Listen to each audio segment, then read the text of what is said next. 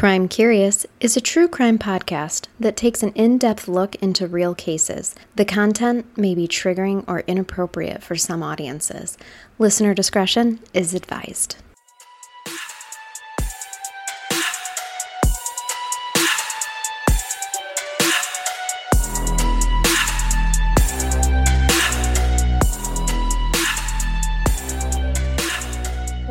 Crime Curious. I'm Charnel. And I'm Amber.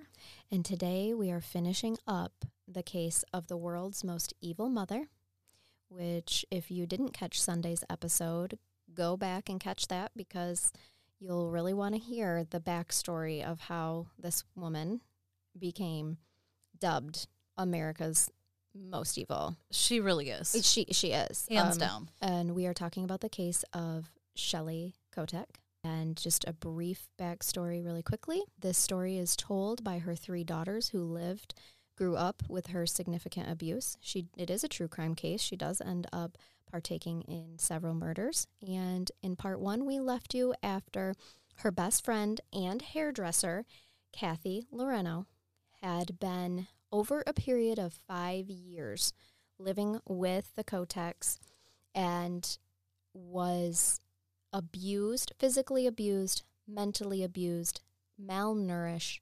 neglected, and tortured to death. And that did take about five years that she lived with them for all that to happen. Uh, during that time, she was giving Kathy prescription pills that were not for her.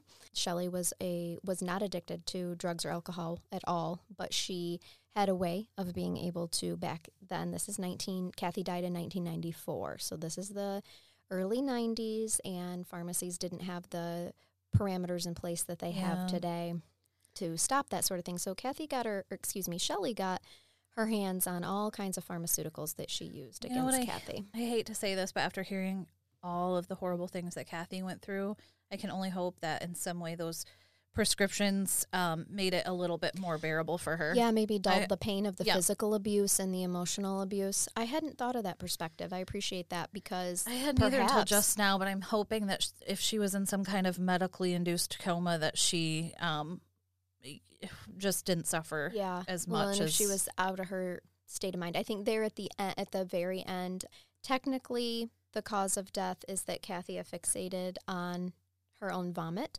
but that was due to the fact that she was so weak that she Yeah. could not sit up on her own, let alone roll over. She couldn't roll over. She literally was just laying there. Uh, her teeth had rotted out, all her hair had fallen out. That's how malnourished she was. Like we said, if you don't know what we're talking about, go back to episode 30 and it will uh, catch you up. I took a very big deep dive into this case and bringing you about five hours worth of content from it. Yes, So you deeply went into this. I felt like it, the whole story needed to be told in depth because Shelly will be on the streets again someday, as you're going to hear in this part of what happens. And her daughters wanted the book written by, it's called If You Tell by Gregg Olsen. And it's a wonderful book. It's 400 and some pages. You need to go read it. I want to be there picketing I know. that day. She cannot get Mhm. out. they they wanted the world to know her daughters did what she is capable of because she'll only be 68 on the day that she's able no, to hit she's gonna be streets one of those that lives until she's like 99. 112 Yeah. Mhm. Yeah. Yes. 127. right right Still going strong. You know, yep with Grandma Anna's genes. yeah, that's right Those oh, strong God. genes. grandma anna got and her shot Got put those strong shoulders. genes. damn that is so true Oh. all right so what we last left you with kathy dying and dave shelley's dickless Spineless husband. husband. Yeah. You're so much nicer than I am. Always. I, I'm He's like, missing a lot of things. you're like the good cop. I'm the bad cop on this show all the time. You're always it so nice and. PC, and I am the total opposite. Batshit crazy. well, you know, some here. of my comments, I'm like, edit this. that is true. I do have to edit it when she says the F word. She doesn't want the world to hear it, and that's okay. Remember, Dave works five hours away. It's a five hour one way trip. He works literally on a different island. yes, he's This is- tried to get as far away as possible He from has. his family. Yes, we are in Washington State, and he is is on his own island. Has to take a ferry and everything to get home. And He gets home, discovers that Kathy is making a horrific sound. Kath, uh, Shelly leaves to go pick up one of the girls from work, and she passes away on her own vomit. Uh, as they, as Dave and Shane, the nephew that's living with them, just basically sits there and watches. Don't you feel like with the animal sounds, like at that point she was, like before she does choke, like she was, like gone. Yeah, she was gone. Um, I don't know if you've ever heard of the term the death rattle, but it is a a sound that the human body makes just before um, pending death. So Oh, okay. I wondered if perhaps that's, that's what, it was. It was um, more so than than the actual vomit because you can only gurgle your own vomit for so long. Yeah. So, um, so yeah, I I had wondered if that really was what was going on before she had. And. Shelly's like, she's getting better. Yeah, Shelly tried to tell Dave, "Oh, nope, that's just Kathy resting. She's she's getting better." She leaves. Dave goes, figures out she's not breathing and she is actually gone. Calls Shane for help. When Shelly gets back home, Dave's like, "Hey, she's dead." Shelly acts like she has no idea how Kathy could have possibly passed away because she was in such stellar health and all. Yeah. And they're trying to hide it from the girls. So right now we're going to pick up where Shelly took the girls. This is Tori, Nikki, and Sammy to a hotel room. Shelly is an extremely abusive mother, and doing nice things like this is extremely out of the ordinary. So right away the girls know something's up. And later, Shane and Dave join them at the hotel. So I'm going to tell you why it was later. What had happened was Dave convinced himself that Kathy's cause of death was an accident Of course he did. natural causes. Natural causes? She's 35. This guy, I can't even with this guy. I know. It was no one's fault, and there was no point in getting the police involved. So he made Shane help him construct a fire pit in the backyard made out of tin and steel to keep the heat in. So basically, he fashioned his own incinerator. Oh my God. Yep, and made this this 19 year old boy help. Again with Shane, I just, my heart Mhm. for him. Dave and Shane carried Kathy's body to the fire, set her down, and then piled more wood on top of her body. Dave put old tires and diesel fuel on the fire as well to ensure a long and hot burn. And he was hoping that the smell of rubber would cover up the smell of burning flesh. The next morning, after the fire was out and the ashes were cooled, Dave took Kathy's ashes to the ocean where the tide would do the rest. Shelley had made sure that every single one of Kathy's small re- remaining belongings were also burned and discarded as well. Because at that time, remember what I had said? All her belongings now fit into a brown paper bag. Yeah, yeah. So all that was burned. So there is No, trace of her.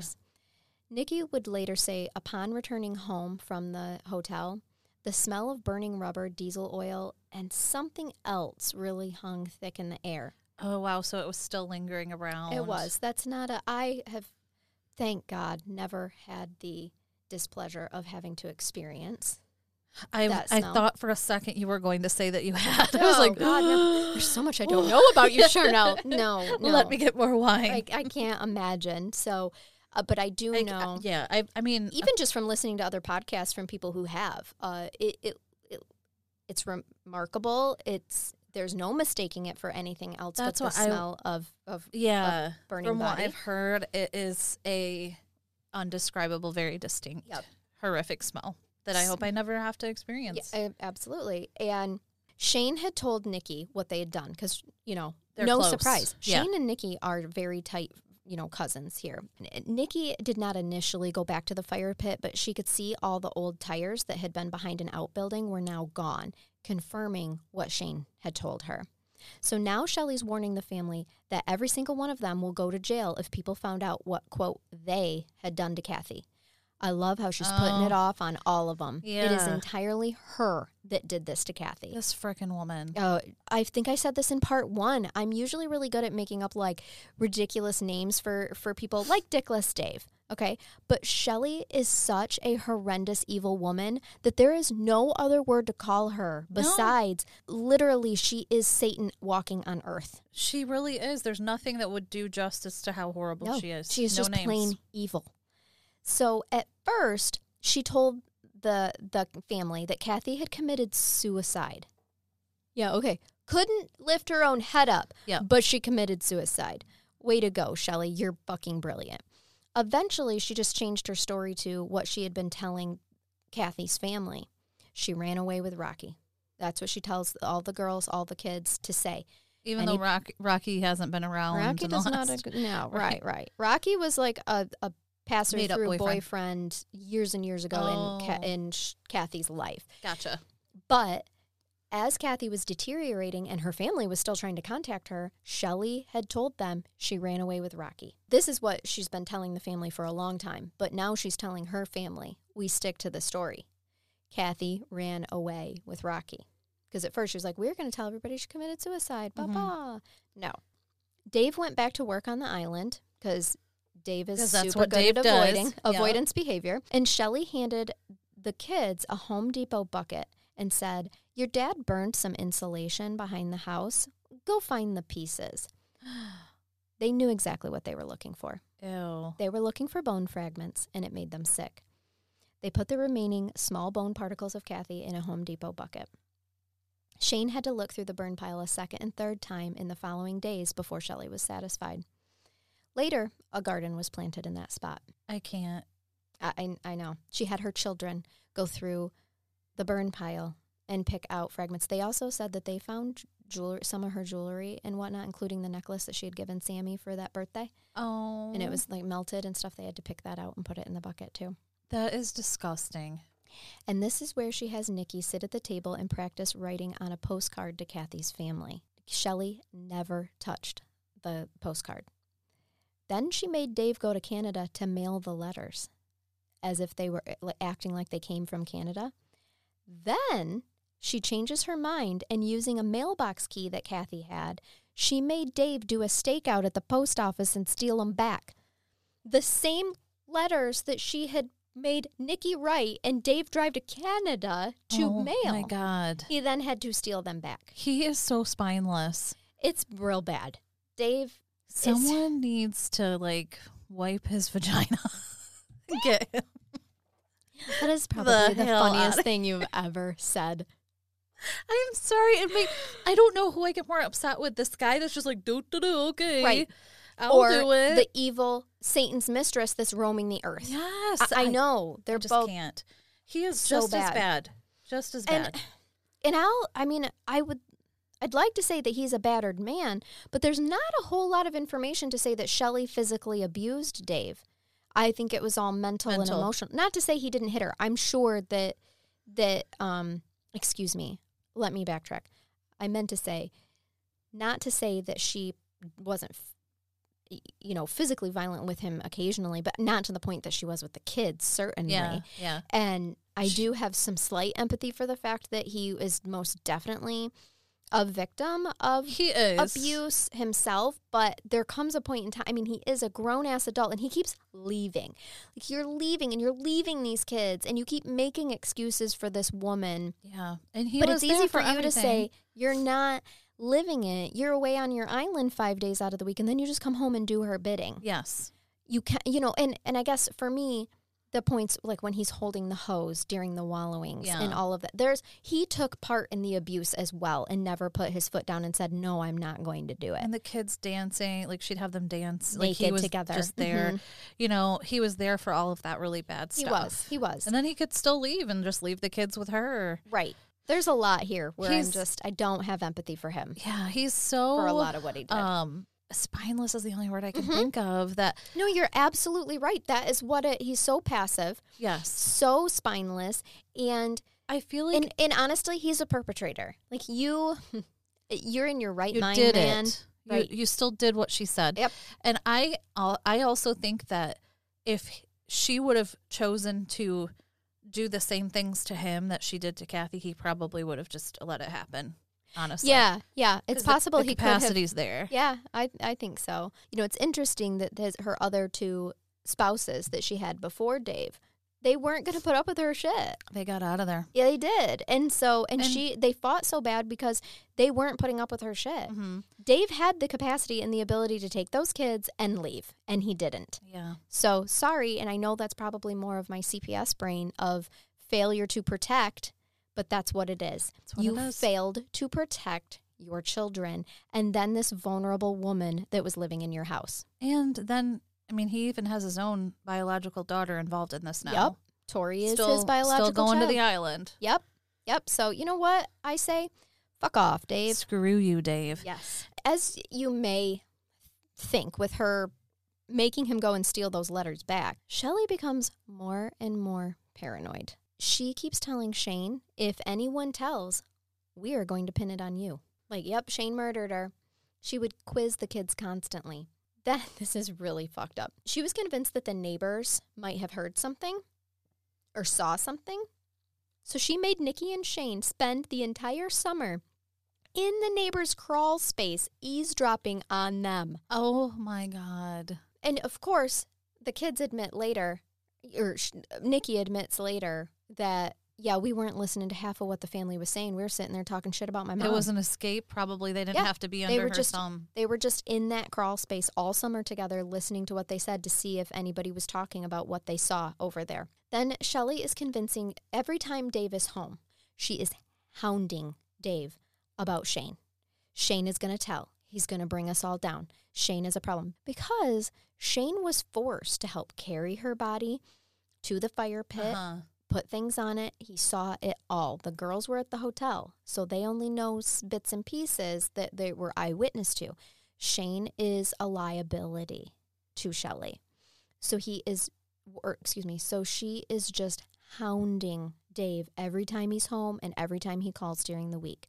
I think Shane is going to tell. Shane is up to something, just over and over and over again. At one point, she decides she wants to test the waters with Kathy, Kathy's family and see if they would be interested, if they're still snooping around for her or not. So she calls Kay, her mom, and says, Kathy wants to see you, and invited her to her house Oh wow. to see Kathy. She's like, hey, Kathy's in town with Rocky. They want to see you.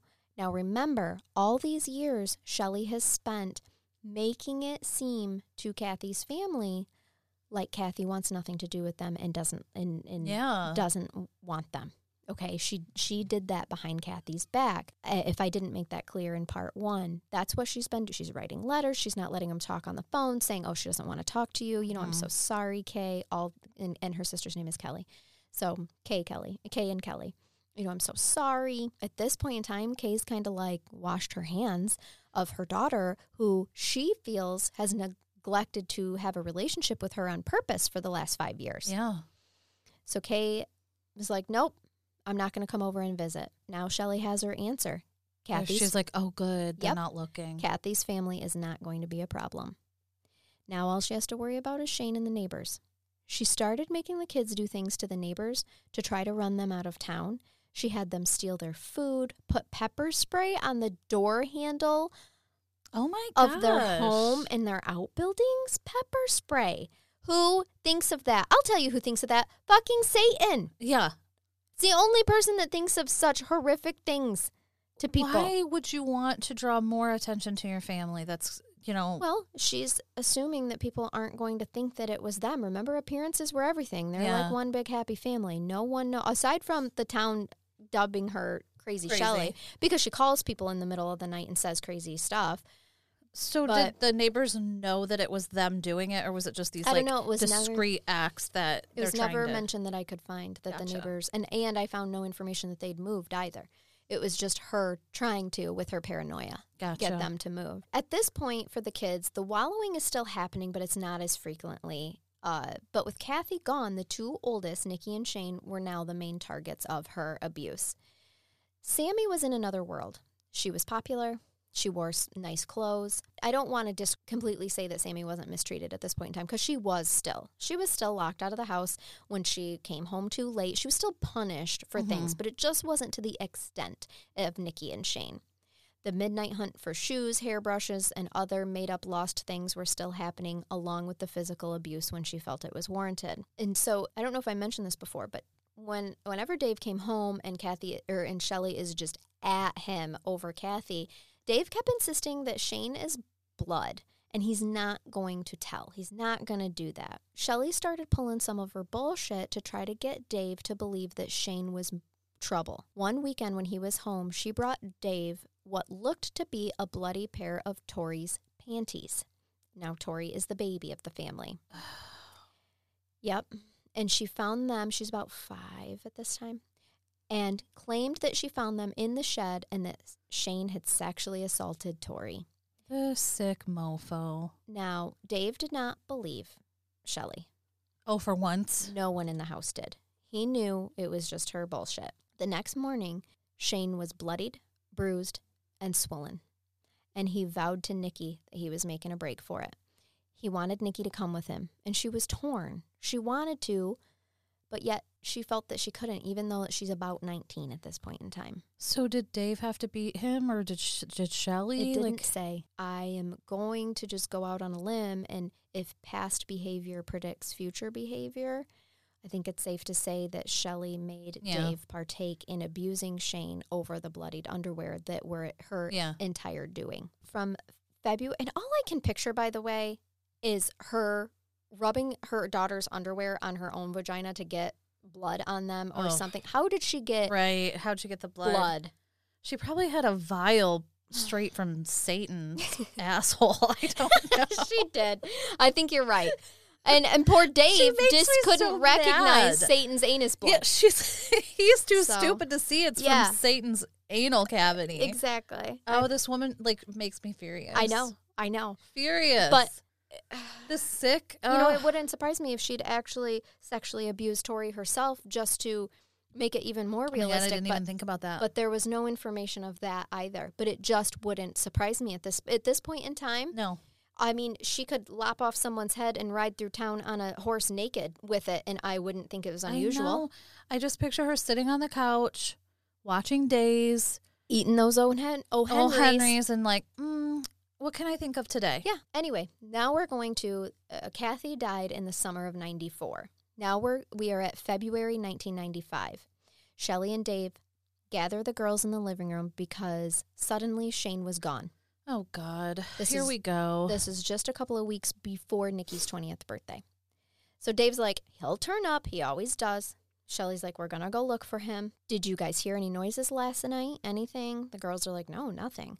They got in the car and they looked for him, but it was not with the usual hunting gusto that Shelly had when she's, you know how she Uh, likes to hunt. it's like a half-assed loves like, to oh, hunt people Shane. down. Yeah, Mm-hmm. it wasn't like that en- no, it was enthusiasm for the hunt. It it was not. So yeah, so so they're not hunting for Shane with Shelley's usual like gusto. Remember on Jumanji when the Van Pelt is hunting Robin Williams? yes, like that. That is that's, that's how she was. intensity. hmm She's not So- doing that with Shane. Or the the kids kind of like this is a little sh- little s- suspicious because she's kind of like, oh, where's Oh, Shane? a little bit, little yeah, a little bit. But then they were just happy to be able to go to bed. Uh, Shelley came into the kitchen the next morning with a birdhouse that had been made by Shane and told everyone that there was a note in it that said, I love you, mom, but no one ever saw the note. Nikki immediately knew this was suspicious because Shane hated shithead Shelley. I was gonna say Shane's not leaving a note like that. Nope. And Nikki knew it. Nikki and him were very close. So she's like, there's no way he was leaving that note. Shelley packed the girls up and took them on an impromptu trip to Aberdeen to stay in a hotel and swim. Another hotel trip, huh? Another hotel trip about six months after their last one. When they returned home after going to school for the day, Shelley told them that she had good news. Shane had called and he was okay. He got a job working on a fishing boat in Canada. Then told them she'd been receiving hang up calls too and was pretty sure it was Shane. I wish she would choke on. Oh, Henry, Can't, oh, Henry, can't you just do the world a favor? do the job, please, Mhm. Henry. Nikki felt uneasy about the entire thing, but hoped that Shane was doing well and was okay. Oh, so poor Nikki is kind of like grasping at, at the possibility Yep. that maybe he is still out there and he. Yes, yep.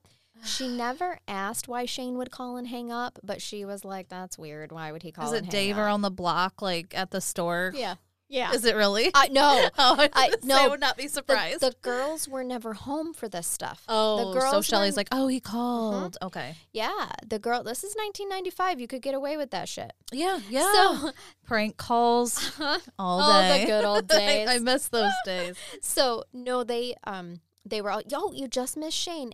You just missed Shane. Gotcha. Okay, so they were never there, and he Yep. would mysteriously call. Yep, it'd be like, yeah, I'm fine. Well, now I'm sure it's no surprise that now that Kathy's gone and Shane's out of the house, Nikki became the main target of abuse once again. I'm not again. surprised. She is 20 years old. She's being locked out of, the hou- out of the house, sleeping in the pump house a majority of the time, Oh, she has to sleep in the pump house now. and the woods. oh my she god! spends a good part of the time in the woods. Please tell me that she's gonna peace out here soon. I'm getting to it. Okay, I Well, cannot take any more for these to your, kids. your panties and bra straps because was it's loud. coming. this case gets my anxiety just. Just blew out our listeners' yeah. eardrums. It's fine. It's fine. She's worked up. So- sorry, friends. I fed her some dry red wine tonight, and she's worked up. She is on fire. She was saying things like, Mom, please, I'll be good, I promise. Like, she's 20 years old and saying things like, I'll be good, just to try to get back into the house. And she recalled that when she was sleeping in the woods, she would, like, the lights from a car pulling in would wake her up, and it was Sammy coming home from being out with her friends. And she could also see like Tori's bedroom window and, and see the light being on and off and stuff. She very much loved and adored her sisters. Uh-huh. So she is like on the outside. She is literally in the woods on the outside of the house watching her sisters live a different life than what she has. That is so sad. And she still to this day has no idea why she was called, like, why she was such a bitch, a loser, and garbage while her sisters weren't nearly as much those things. You know, mm-hmm. I mean, it's just, she recalls that every once in a while there would be a day or two that her mom would bring her in, fix her something hot to eat, and say sweet things to her before turning on her again. She always hoped that it would last, but it didn't. Nikki was often forced to do chores in her underwear, even in the winter. Even in the winter, everyone outside of the house. Shelley came at her with a knife once. She ran into the woods and tripped, and Shelley had sliced her thigh with a knife. It needed stitches. She slept in the woods that night. She got to come into the house cold and dirty the next morning, but she'd been able, her herself, she'd been able to get the bleeding to stop, and her mom acted like nothing had happened. Wow.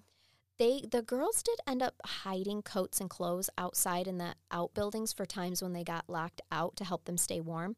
Sometimes Shelley would find them and, and get rid of them, and sometimes she wouldn't, and they would be able to stay a little bit warmer. There was a time where Nikki tried to take her own life with baler twine, Oh. and it didn't work. Because remember, they live on a farm and they do have animals. And I will say this there were times where people, this is going to hurt everyone's soul, people called the police on the neglect of the horses that they could see. But not once was CPS or the police ever called about neglect on the children.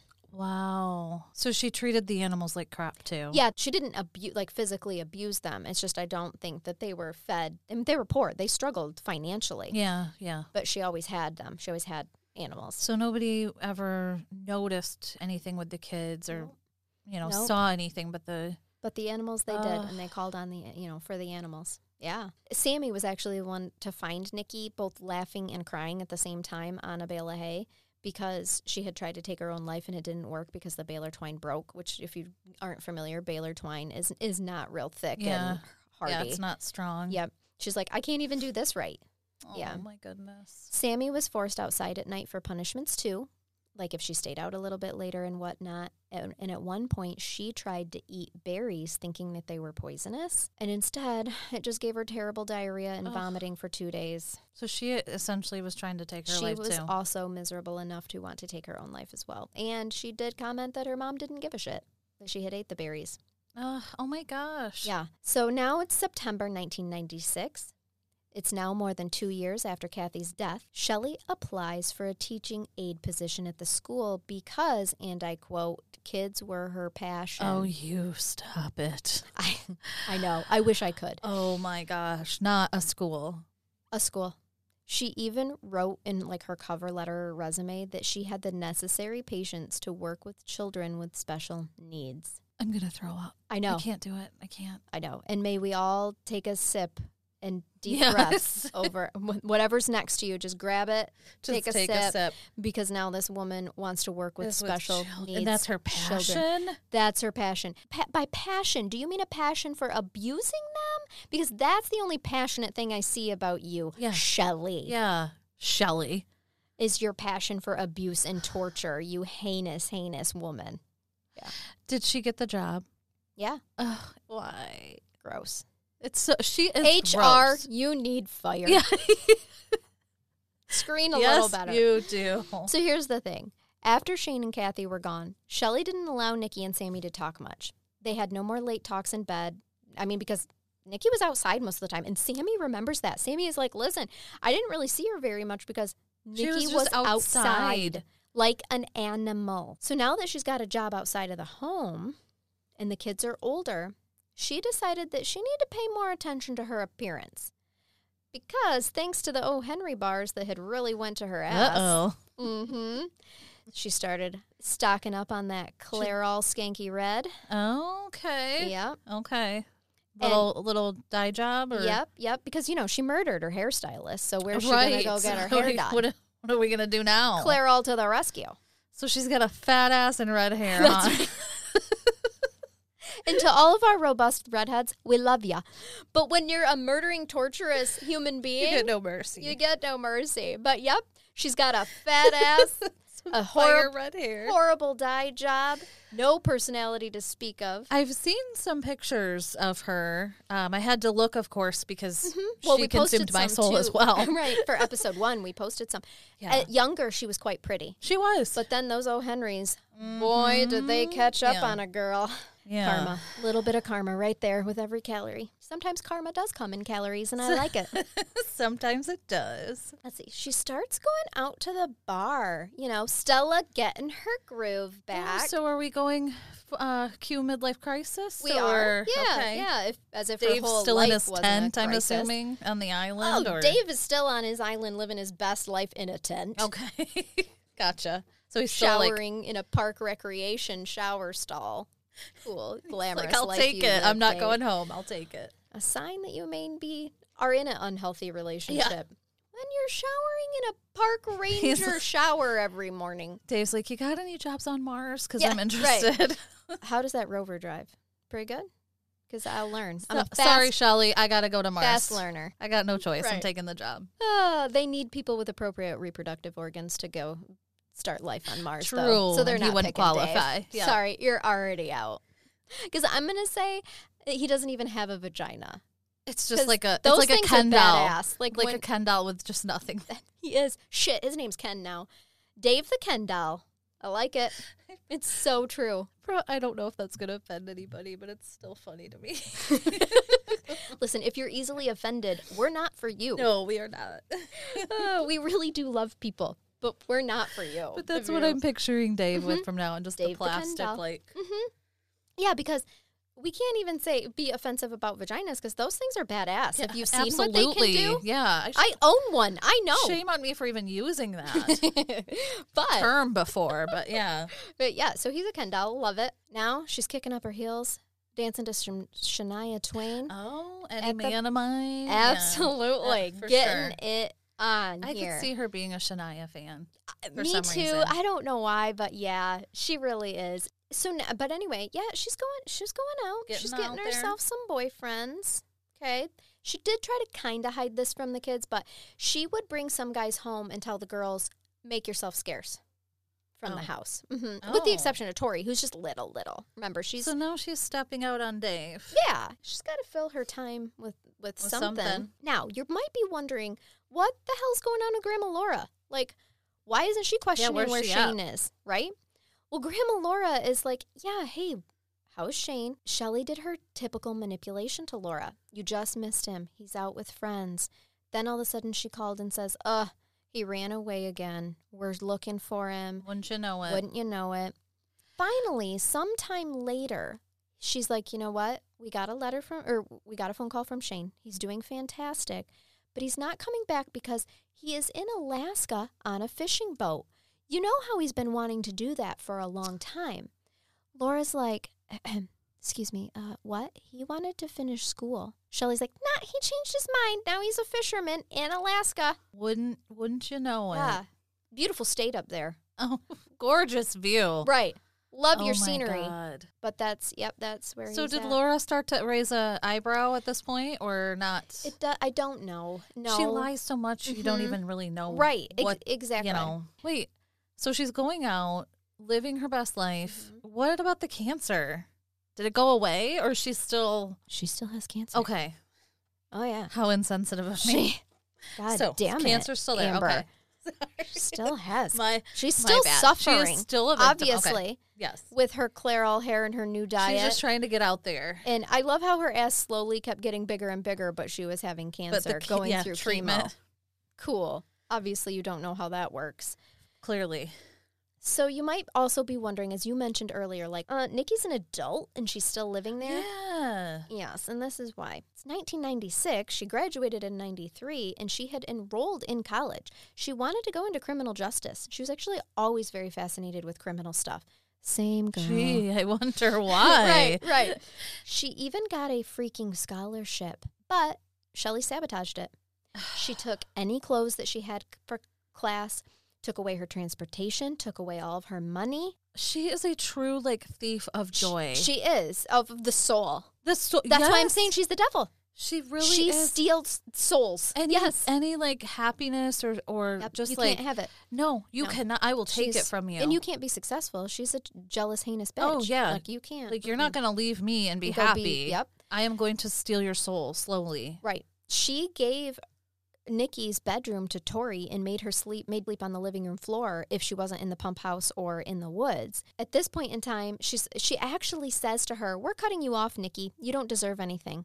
And we mean it this time. No clothes, no money, no transportation. She only showered in the hose. Oh my gosh. She had to do yard work all day. She had to get up, go outside if she wasn't already there, and start working immediately. She took away all isolation. Does that sound familiar? So isolation. familiar. That's That's she why does? she was still there. When Dave was home, she would scream at Nikki that she was a lazy piece of shit and needed to get a job, but she knew that she wouldn't let her work outside of the home. So when Dave is there, she's like, "This lazy piece of shit just won't go and do anything." But when But you, but when you Nikki, can't. yeah, but when Nikki's like, I wanted to go to college, I want to go out and do things. Oh, no, no, no, no. One weekend, she's screaming at her what a lazy piece of shit she is. And Nikki had had enough. So she's like, you know what? She starts screaming back. she's Yes, she's screaming, yes, yes. I've been waiting for this. Like, I, Yep. I just She snaps. She's like, listen, I have no clothes. I have no money. I have no car to get a job. I can't even shower. You want me to get a job when I can't even shower? This was Shelly's response. You should have told me you needed a car. I had no idea. Oh my god. After snapping like that, she became more confident and a lot more of I no longer give a fuck. Yes, girl. Yes. And she yeah, and she started to fight back. She even like went to Sammy and was like, "I just told mom to fuck off, and I don't even give a shit." Woohoo! Right. I'm like excited Like over him, she, like, yes. she's yes, she's like at this point of like, okay, she's either gonna kill me like this, but I can't live or- like this yeah, anymore. right? So I'm gonna die trying, I guess. You know. Uh, at, at one point, they start getting into shoving and screaming matches, and Nikki was showing her strength. I Like, listen, O. Henry believe- Bard. Yeah, I'll show you. I'll give you an O. Mhm. Henry. Yep. I can't Straight believe this didn't come before. Honestly, I know. I She cannot. just I- it, well, But yeah, she was terrifying though. I mean, her whole childhood, she was she was groomed to fear this woman, right. and so it took more of the frontal lobe development for her to realize, holy shit, I don't have to take Yeah. this, and I'm and and it was about the time that she was willing to take her own life too. So it's yeah, just it's like I got no- nothing to lose. Yes. So this is it. As they're doing these these now these shoving matches, and she's realizing, hmm, fuck yeah, I can take you, old woman. Shelly turns on her and says, "Sammy doesn't want you here anymore. I'm sending you to Aunt Tricia's, which Aunt Tricia's is her dad's sister. Okay, uh, Dave, not her biological father. That would have been Dave's sister. the most exciting news ever. I oh, it think. was. It's four hours away in British Columbia. Yeah. Yay! She gave her some clothes, fifty dollars, drove her to the Greyhound station, and hold her told her to take the bus. She's like, "In ten days, I'll be back to get you." Now, Nikki was a little bit scared. She's twenty years old, has never been out on her own She's like been this. living in the wilderness. Yeah, and she's like, "Here's a Greyhound bus. You're gonna ride it for four hours, and you know, here's what you do." First of all, she's like, "Is fifty dollars enough to get me where I need to freaking go?" Mhm. She didn't know how to navigate bus stops and whatnot, but she did it. The days turned into weeks and then months, and she did tell Aunt Trish that bad things happen at home, but she did not tell the extent of how bad they were. She helped Aunt Trish clean churches and houses. And on the weekends, she learned how to tie fishing nets. She loved it. No one was mean to her. She was a hard worker and she got praised for it instead of battered for it. Yay! And Sammy eh, back home was happy that her sister got out.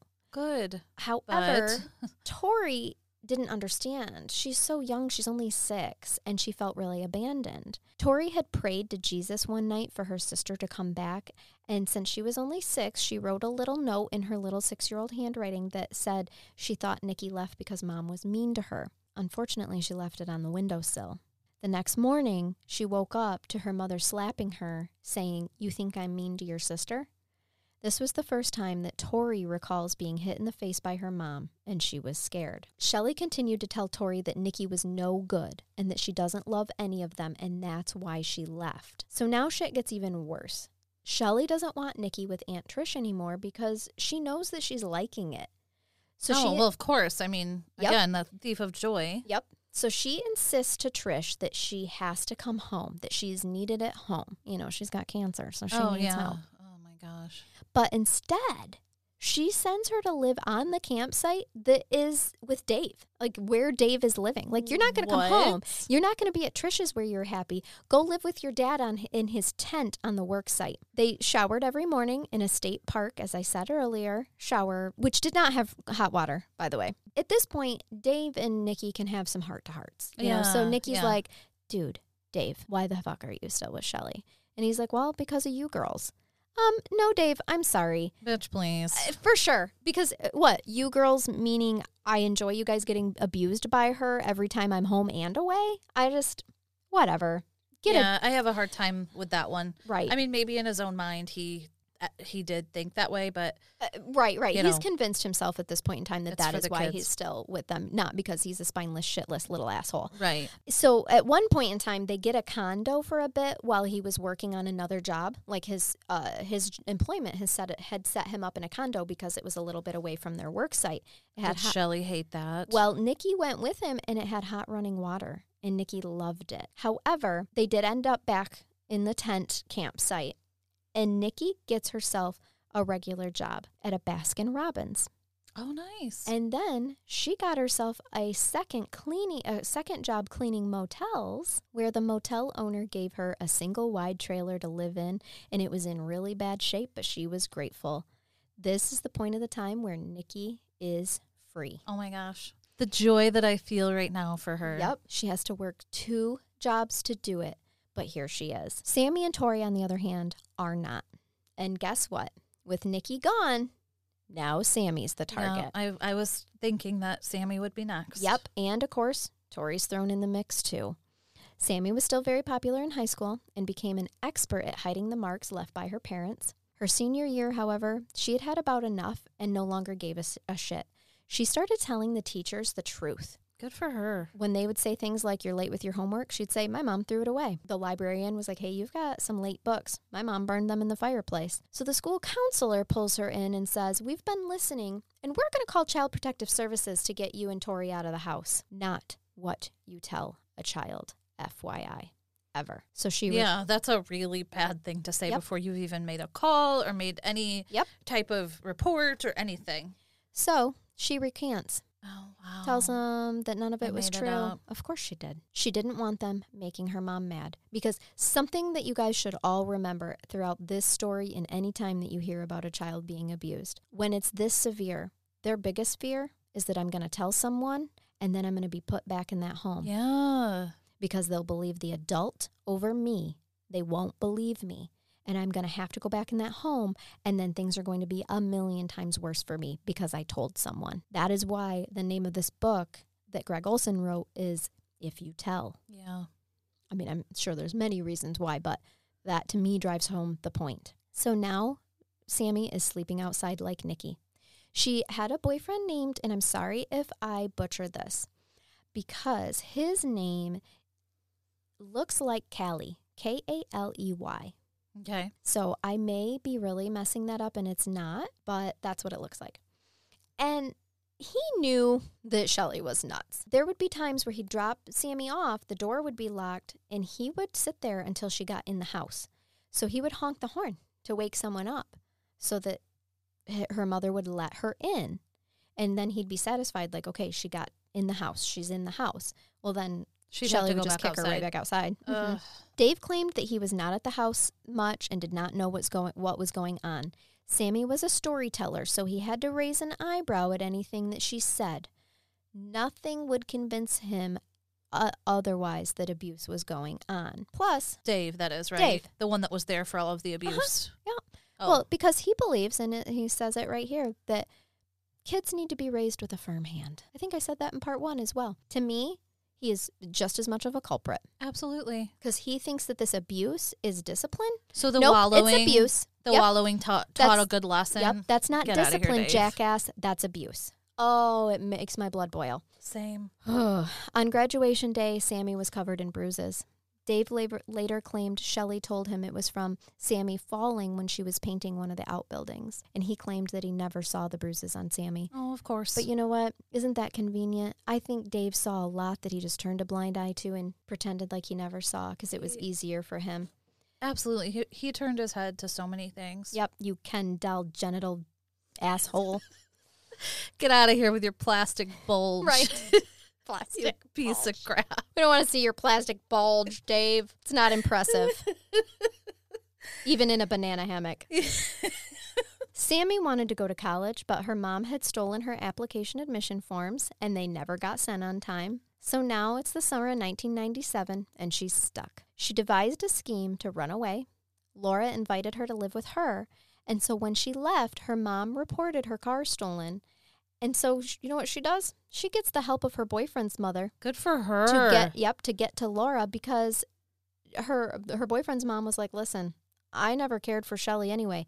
I'll she help would- you. Yeah, she Good. would call she would call Sammy's boyfriend's parents in the middle of the night to ask them how much money they made. What? yeah, that's pretty much what the mom said too. what? That is none of your business, and I don't appreciate you calling me at this 3 hour. a.m. Hey, how much? How much money do you guys make? Yeah, how much money do you guys make? Like, first of all, no one asked that ever. Why would she Yeah. do? I don't even. I don't even know. It's Does, Shelly. an- so does anyone know back in the 90s were O. Henrys laced with cocaine? you know, What? Is it maybe like, they were like the old Coca Cola? Yes. What's happening here? anyway, So Sammy gets out. so well, Sammy for now, Sammy is out.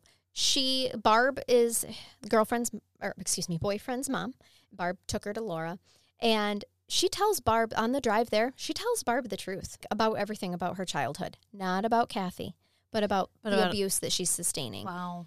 So Barb tells Laura when they arrived. Laura even shared back with them some of what Shelly was like as a child, of what I shared with you in part one. She got to stay with Laura. Sammy got to stay with Laura the whole summer of 1997, and it was one of the happiest times of her life. Now, Nikki had sent letters to Sammy and Tori, which of course they didn't ever receive. Right. Of course. Nikki cut Shelly off, even though she'd made several attempts to contact her and even called the police to check on her. So the police would show up at Nikki's trailer and be like, Well, your mom's just worried. Give her a call. And Nikki's like, Yeah, she ain't She abused me my whole life. I'm good. Like. Yep. Then she even tries to sabotage her work life. At one point in time, Dave threw a brick through the Baskin Robbins that Shelly or that Nikki worked at. Oh my god. Yep. She's like, Dave, go throw a brick through Baskin Robbins, and he's like, "All right." I'll do it even though I know Nikki works there. So he does it. Because remember, this is in the town. This is like where Dave's work site is. Right. She still was banished there, you know, to the island or whatever, and is there. Shelly calls in an anonymous tip that it was Nikki that threw the brick Oh through my the window. Can you imagine? I mean, I think that's what makes me so like. The more I hear it, it's the way she would just try to rob them of any Anything. type of happiness, living their life any way that's good without her. Yes. Pure evil. She had to take it. Yep. And it makes me feel so because many she was so miserable herself. Yes.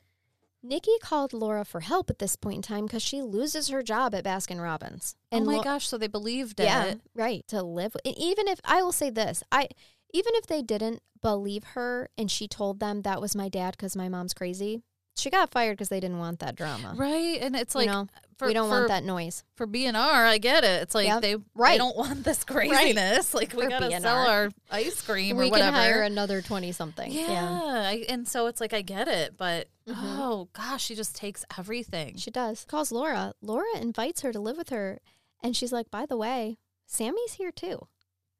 So it'd been almost a year since they'd seen one another at this point, and they both cried. And when they were hugging, Nikki I'm got a scared job. to be happy though because I know Right. that she's going to Right. try to steal this joy too.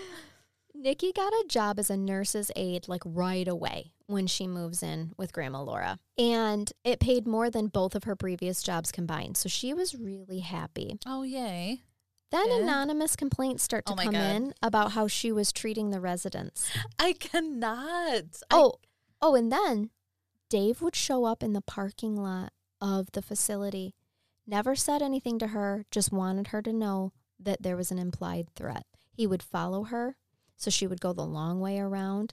She is convinced that he was trying to grab her and take her back to Shelly's house. Shelly became ob- obsessed with knowing where the girls were, and somehow, with her ways, she found out that they were with Laura. And as you can imagine, this I knew she- pissed her oh, off. yeah. I knew she was going to find out some way, somehow. Yep.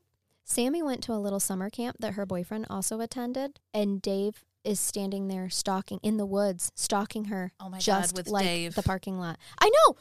Fucking Like, go, go Eat a away. cho- eat a dick, choke, and die, Dave. Yes, like he's just like stalking the girls. Right. oh my god. Yep. So He would he does like anything she says. yes, She's sitting at home eating Mhm. her Oh, bit, bit of hen, honey or oh hun- yeah, oh Henry. And just like Dave, yeah. This is what you've got throw to a do. brick through the window. Yep.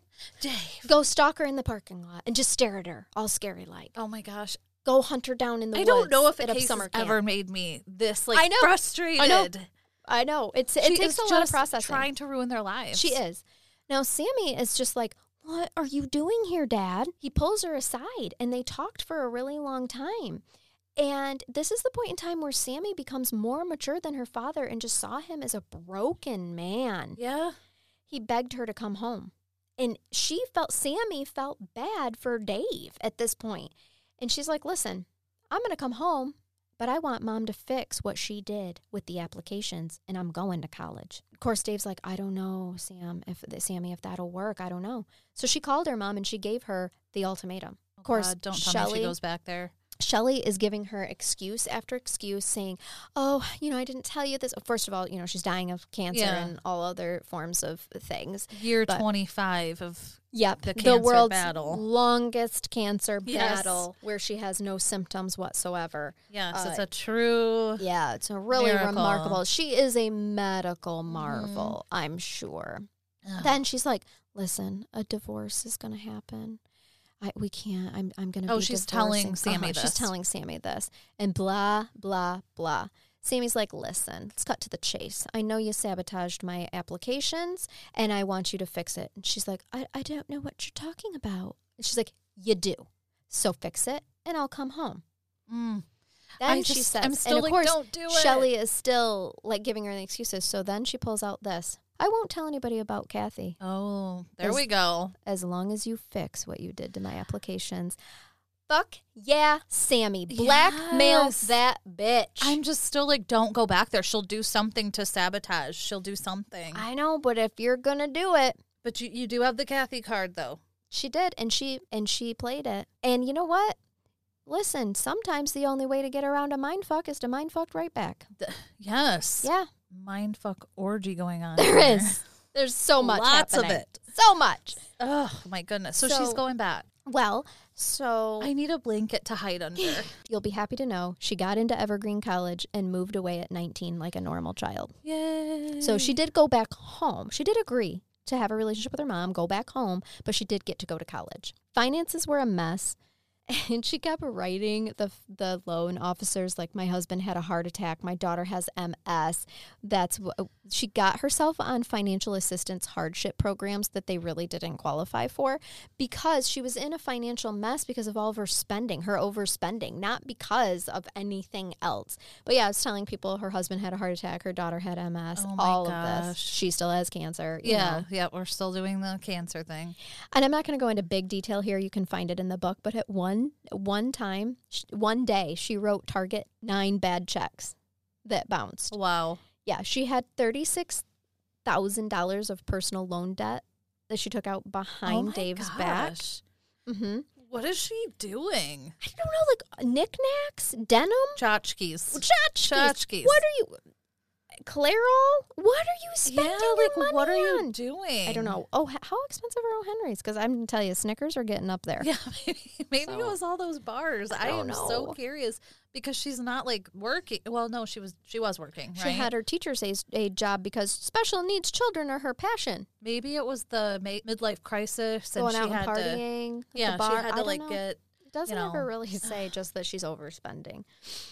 Lord. To make matters worse, she'd go into Nikki's account in Raymond and withdraw money from her account, even though it was at a different branch in a different city. How does And she do this crap? Nikki's like, listen, small town. They knew she was my mom, so they allowed it. At one point in time, Sammy calls her and is like, my social security number's not working. She's like, ah, just keep changing the last number until one works. Sammy's like, I'm not going to do that. That's not right. So then she's like, here, use Tori's. Her credit's clean. Sammy's like, no, I'm not going to do that either. oh my god. She was trying to get an apartment and discovered that there was $36,000 on her credit that her mother had racked up using her social security number. Shelly tried to claim it was a mix up and Dave backed her. Of course. Well, of course he Mhm. did. Yes, yes, yes. So now Sammy's off to school. Nikki is gone and, and estranged from the family. Tori is in middle school and starts to become the brunt. I was just gonna say, I feel so bad for Tori Yep. now being completely alone. Remember, past behavior often predicts future behavior. We can pretty much see where this is going. Her mom hid her homework just to watch her look for it for hours. All of the things, all of the things. She didn't get water or wallow. She never had to wallow though. Tori did not get that. Oh, she didn't. She didn't have to wallow. Tori remembers her early years being happy when her dad was home because he would sit and watch TV and do things with her. However, now that she's more into the teen years, her parents did nothing but scream and fight when he was home, and it got to the point where she didn't want him home at all. And her mom is doing weird things like waking her up in the middle of the night, like she did the other girls. Mhm. One time she pulled the covers off and was like, Tori, would you ever consider killing yourself? And Tori's oh like, God. no. She's like, I'm serious. Would you? She's like, no. Then later that night, she was terrified because she's like, is my mom going to kill me and make it look like an accident? Right? Those Legit are thoughts she's having concern. As a middle schooler. At one point in time, her mom threw her against an old ham radio that they had, and it cut her head really, really bad. It needed medical attention, and of course, she never got it. She was beaten with a wooden spoon once, and it left really bad bruises. And a friend's mom had seen the bruises, and Tori told the truth. The mom confronted Shelly, and of course, as you can imagine, Tori got the backlash from telling another mother Of about course. it. She was beaten so hard with a fishing pole that the pole broke. She Poor kept telling Tori. she kept telling her things like I wish I had aborted you, you were ungrateful. my gosh. Mhm. She would worry about days that she would go swimming that people would see the the bruises. There were times where she wasn't allowed to go swimming because she had Because too many bruises? hmm This is where things get even more weird though. Like she's escalating a little bit. She used to make Tori come into the living room, take her shirt and bra off, and tell her, I need to see how you're developing. Oh my God. And she's just like, "What, mom? This is weird." No, she's like, "Uh, uh, "Your your sisters did it. All moms do it. We have to check your development." Now, uh, we have said this before. I think the only thing that's missing from this case is sexual abuse. Yes. There is no allegations of that. This is not what this is. It's control. this is power. control and humility. Uh-huh. Humility. hmm I, I feel like she did use the nudity just for that degrading. It was. Yep, yep. It's know. not about any sort of sexual gratification. No. Yeah. Then she tells her, calls her out one day and says, "I need a lock of your pubic hair to put in your baby book." Oh my God. And she's like, No, I'm not going to do that. She's like, Your sisters did it. It's normal. I need it. Oh my God. She hands her a pair of scissors. So Tori's like, Whatever. She goes and does it. And when she hands her the hair, um, Shelly's like, I don't need that. I just wanted to see if I could make you do it. What in the hell? And then Tori's left feeling like humiliated and Yep. probably shameful. And Yep. Now, here's something that's really rich. Tori remembers that she was constantly told that Nikki was a monster who used to beat Shelly. And Shelly would say things to her like, Can you imagine a girl beating her own mom? Now, Tori. Tori's probably like, yes. yeah, Tori. Yeah, right. I've dreamt it. That's my I daydreams. fantasize every night. Right. Tori's 14 and she didn't know any better. So she starts to think this Yeah. happened. Yeah. Yeah, she thinks she thinks Nikki is enemy number 1. Yes. Okay. I- And does she start to hate Nikki too? Yeah, uh, well, she doesn't know how she's feeling conflicted Right. because, you know, she was felt abandoned by her at 6. Yeah. Now she's 14 and she's feeling very like, okay, maybe what she's telling me is true, you know. By the way, I just watched you try to take a drink out of that straw and miss your mouth. I totally did. I was like searching for Oh, it, Shoot. but I wanted to keep listening. So I know, but it was. I thought our listeners should know what I'm seeing right now. I was bobbing for the straw.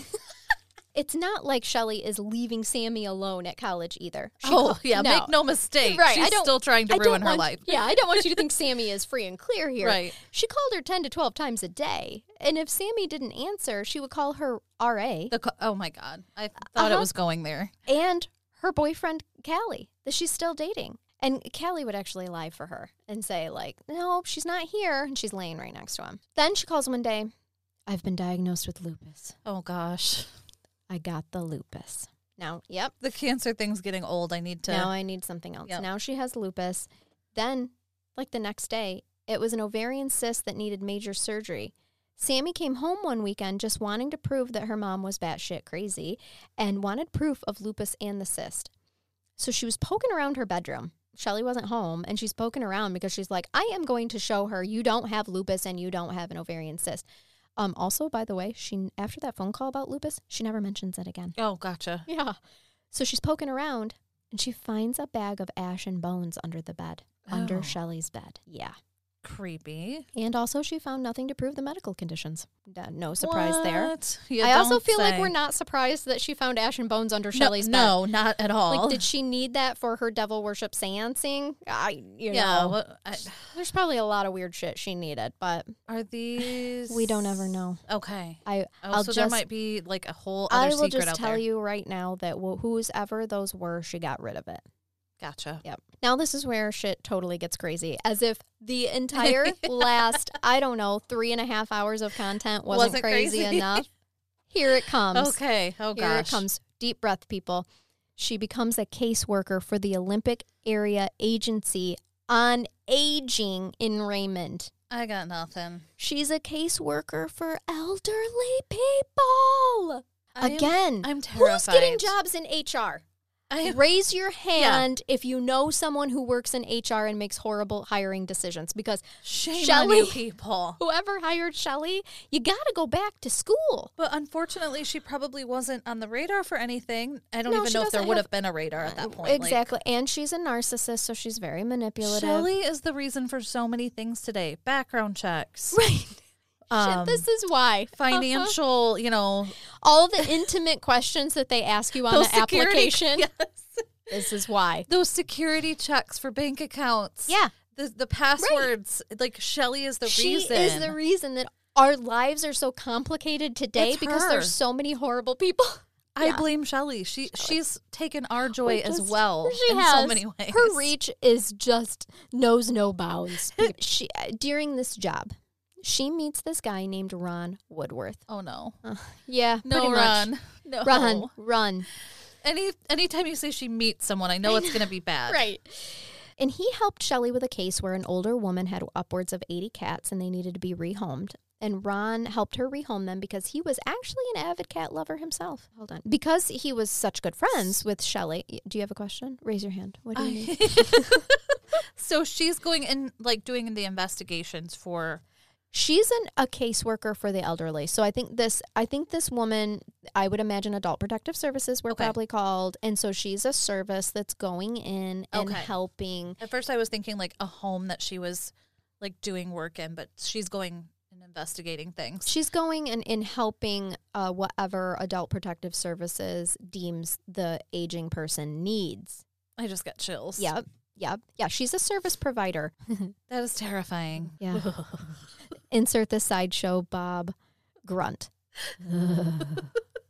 Oh my That- gosh. That's okay. where we're at right All now. right. So, because she became such a good friend with Ron Woodworth, Tori starts going to his house after school.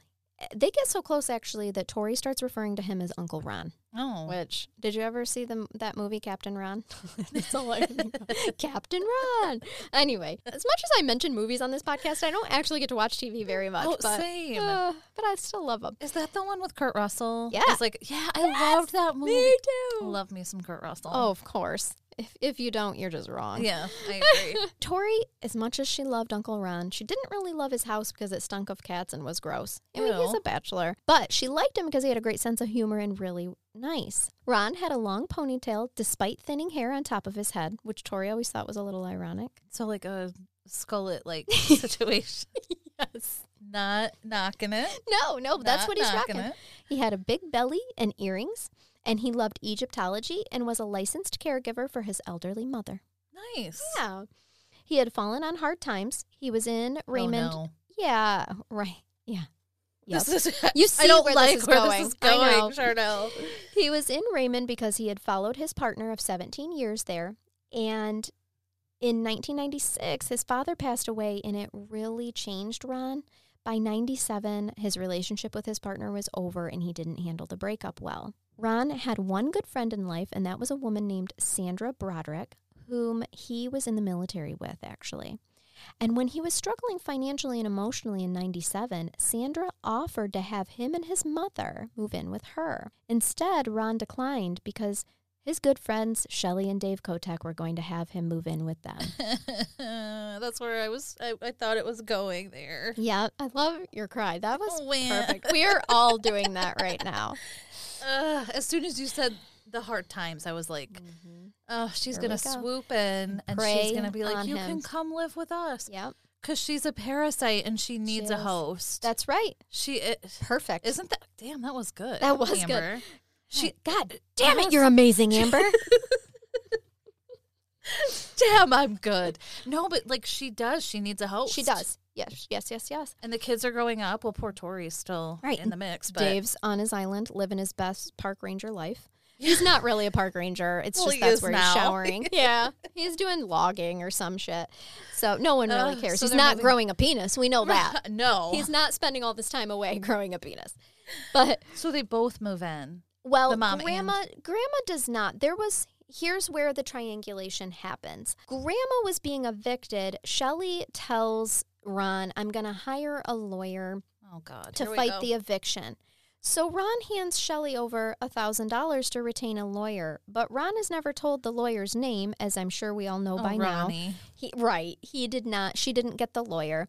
What she's doing instead is writing Ron's mom as the caseworker, by the way, and saying, yeah, Ron's not willing to be your Oh, licensed gosh. caregiver anymore. Ron's not willing to help you anymore. She's prepping to isolate him. She is right from the start. Ron's not going to help you. She even goes as far as writing Ron's mother's family. His siblings live in Michigan. Hey, Michigan. Woo, woo. We know where that's at. yes, we We're do. currently sitting in it. And but it's cold and It's, rainy. it is on Mother's Day. But Oh my gosh, this woman is so. She is a poison. yes, siblings in Michigan are like, what the? F-? And remember, Ron had started to decline since the death of their father and then the breakup of his partner for 17 years. So for them, this is like, oh, just adding another layer of his decline in their minds. So it's not unbelievable So they them. kind of believe like, oh, that he's Yes, struggling. even so. though Ron actually really loved his mother and dutifully cared for her. this hurts so my soul. he moves in with Shelly and Dave, and Shelly's like, Yeah, we're going to take care of your mom. We got it handled.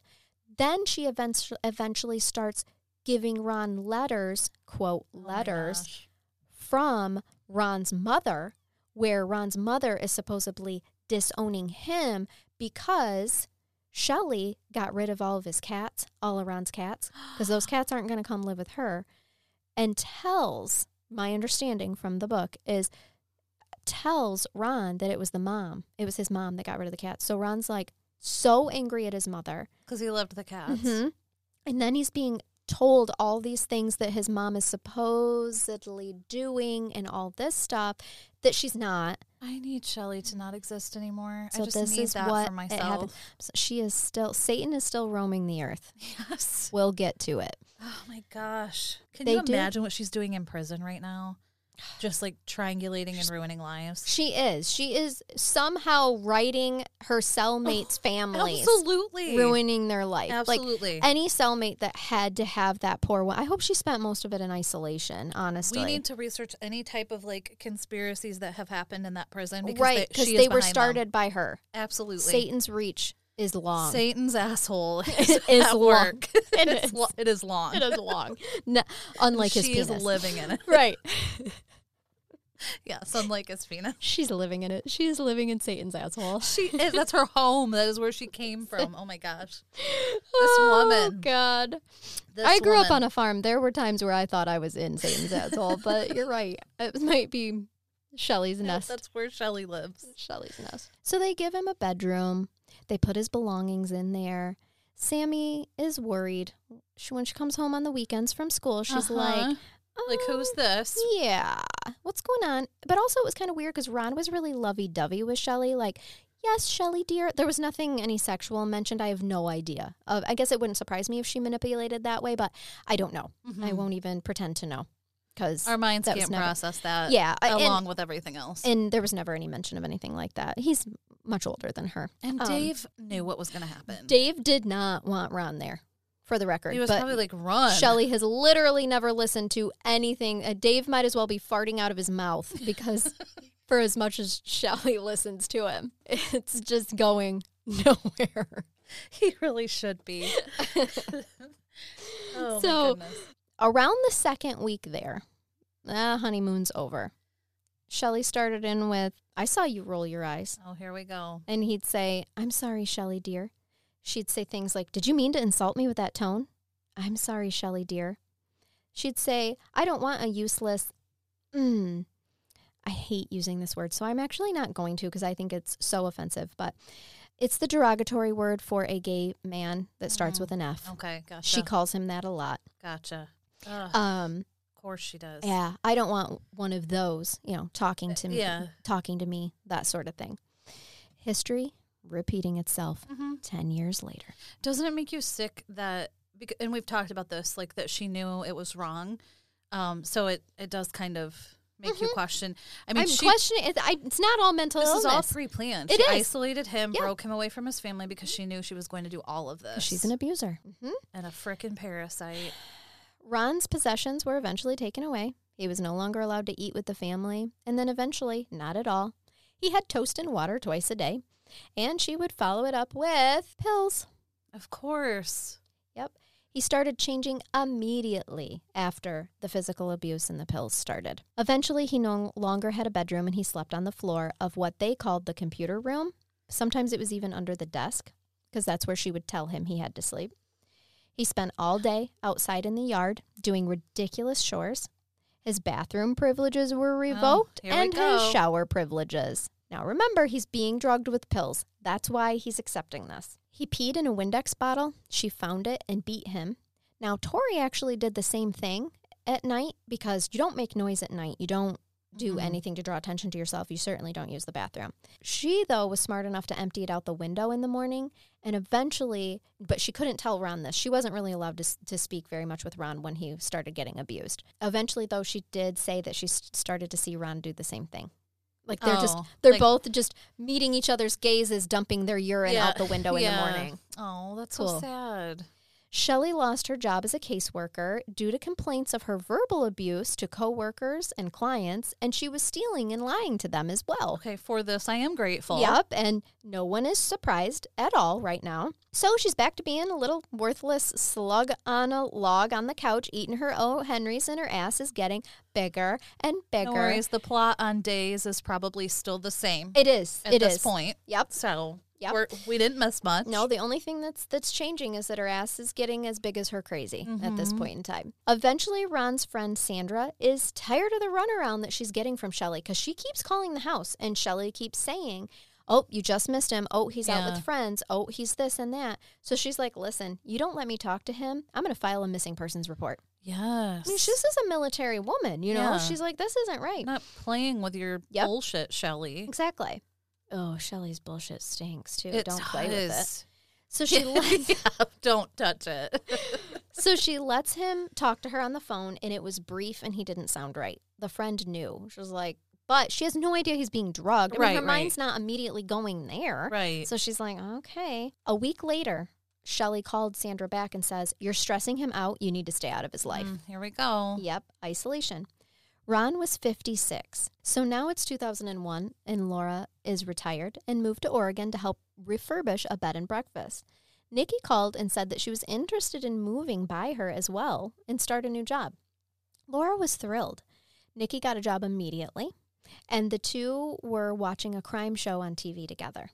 So they're they're, you know, back Mhm. or, or still together. Nikki had also always been fascinated by crime, like I said. When they were done watching the show, Nikki got quieter in a way that felt really different to Laura. And the next morning, she informed Laura that there was something she needed to tell her. Nikki tells Laura about Kathy, Oh. about all of it. Laura immediately knows what they that they need to tell. So they call the police police chief where they live in Oregon and tell him everything. He called the sheriff's department in Raymond. So, because remember, they live in Oregon. So they're like, first point of contact is the Oregon police. Mhm. Oregon's like, yes, sis, not my jurisdiction. Let's call Raymond. More importantly, South Bend and Old Willapa, which were the where the crimes happened. So eventually, they put Laura in contact with Jim Bergstrom, and he told Laura to write down everything. So she did. On July 11th, 2001, Laura faxes three pages and marks it urgent. She never gets a response. What? Nikki tells her boyfriend Chad. Chad's like, girl, you got to go face to face and tell them a fax won't work. So he actually, Chad convinces her and is like, I will drive you to Raymond. Let's go. So she does. On the way, Shelly actually randomly calls her, like somehow gets a hold of her. I don't know if she had a cell phone. I'm not sure. But they don't talk. You know, they're not in contact. Yeah. Nikki, you know, and is like, I'm planning a trip to Disneyland. I want all you girls to go. Shelly's like, yeah, that'd be great. But what was weird it's like, we are on our way to Raymond and you somehow contacted me. Yeah, that is so eerie. Right.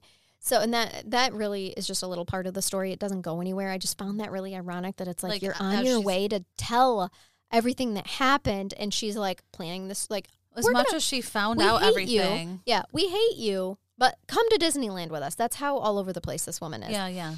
So she calls she calls Sammy and drops the bomb that she had carried a while. On her way to Raymond, she's like, "Sammy, I think mom and dad k- killed Shane." And was like, "The reason I feel this way is remember how we really didn't hunt for him? We didn't find him. Mom always liked to hunt and she always found him, Mm-hmm. you know, and then that letter. Shane would never write mom that letter. And Yeah. as as an you know, more of a maturing adult that's outside of the situation now, she's putting these pieces together and is like this is no. And she's watching those crime shows and realizing learning more about criminality Uh huh. and in the like, "This is my possibility. mom." Mhm. She goes and sits down with Jim Bergstrom in person, and he took down her statement, all of that, and she just sat and waited for the other shoe to drop, but nothing happens. I can't believe that. Shortly after, Chad broke up with Nikki, and Nikki's like, "Meh, probably too much baggage." Right. He, he's mean- probably heard too much. yeah, I'm thinking so. When you have to drive your girlfriend to another to state, confess. to- yeah, Mhm. yeah. I, I get it, Chad. I get it. No judgment there, Chad. No, no. So Sammy at this point tells her boyfriend Callie because her sister has found her voice. Now it's time for you know for her to find hers. He he's met Shelly. Yeah, so he kinda is kinda- knew. yeah, so that's good. Both of the girls are they're finding their voices. Yes. you know they're adults. But back home, Tori now she's getting starved. Oh no. She has to sneak frozen foods, and she couldn't warm them up. I mean, she's eating them frozen, and she then went back to the freezer the next day. All the They're gone. yeah, all the frozen food was gone. So it- she her- must have been like micro, like checking all of the food to make sure that Tori was not eating. Yeah, yes. And um, her punishment was that she had to do endless amounts of naked jumping jacks, which, ouch. Ouch. If you have breasticles, you know Oh, how much jumping oh. jacks are a danger to yourself and others. The vision of me doing that is No. horrifying. I can't. No, you'd have a whole black face. I'm so sorry to say, but it No, wouldn't it- go well. It's true. It's very true. The Ron, humiliation. that's what it is. It's and it's torture to have to keep doing jumping jacks. I mean, my chicken legs can only handle so much. Yeah, yeah. yeah. But that was it. Was it's not like give me 10 mm-hmm. It was a, a torturous amount. especially like with no clothes on, Right. With everything, and just- and she's yeah. hungry. So sad. So Ron is naked doing yard work. She this took, woman she her, took everything, all of his clothes, of everything course, away. yeah. One time she made Tori do yard work with an axe down her pants. Now this was when she was 11 and she forgot to um you know she didn't do something correctly or whatever and her mom approaches her with an axe and she was genuinely like terrified Yeah. and she uh, told her she had to do her daily chores with the axe down her pants the whole time. what? Again, just power and control. She just wanted to see if she could make her do it. Just to do it. Mhm. Yeah. and she did. One time, she also made her sleep on garbage. She came, she went up to her room, and there was garbage dumped on the bed, and she knew immediately. I forgot to take the garbage out, so that was her punishment. Wow. You forget to She take it out, you it? sleep on it. Mhm. By the time she was twelve, she had Ron telling Tori that um, he doesn't love her and that she's a terrible kid. Tori knew better.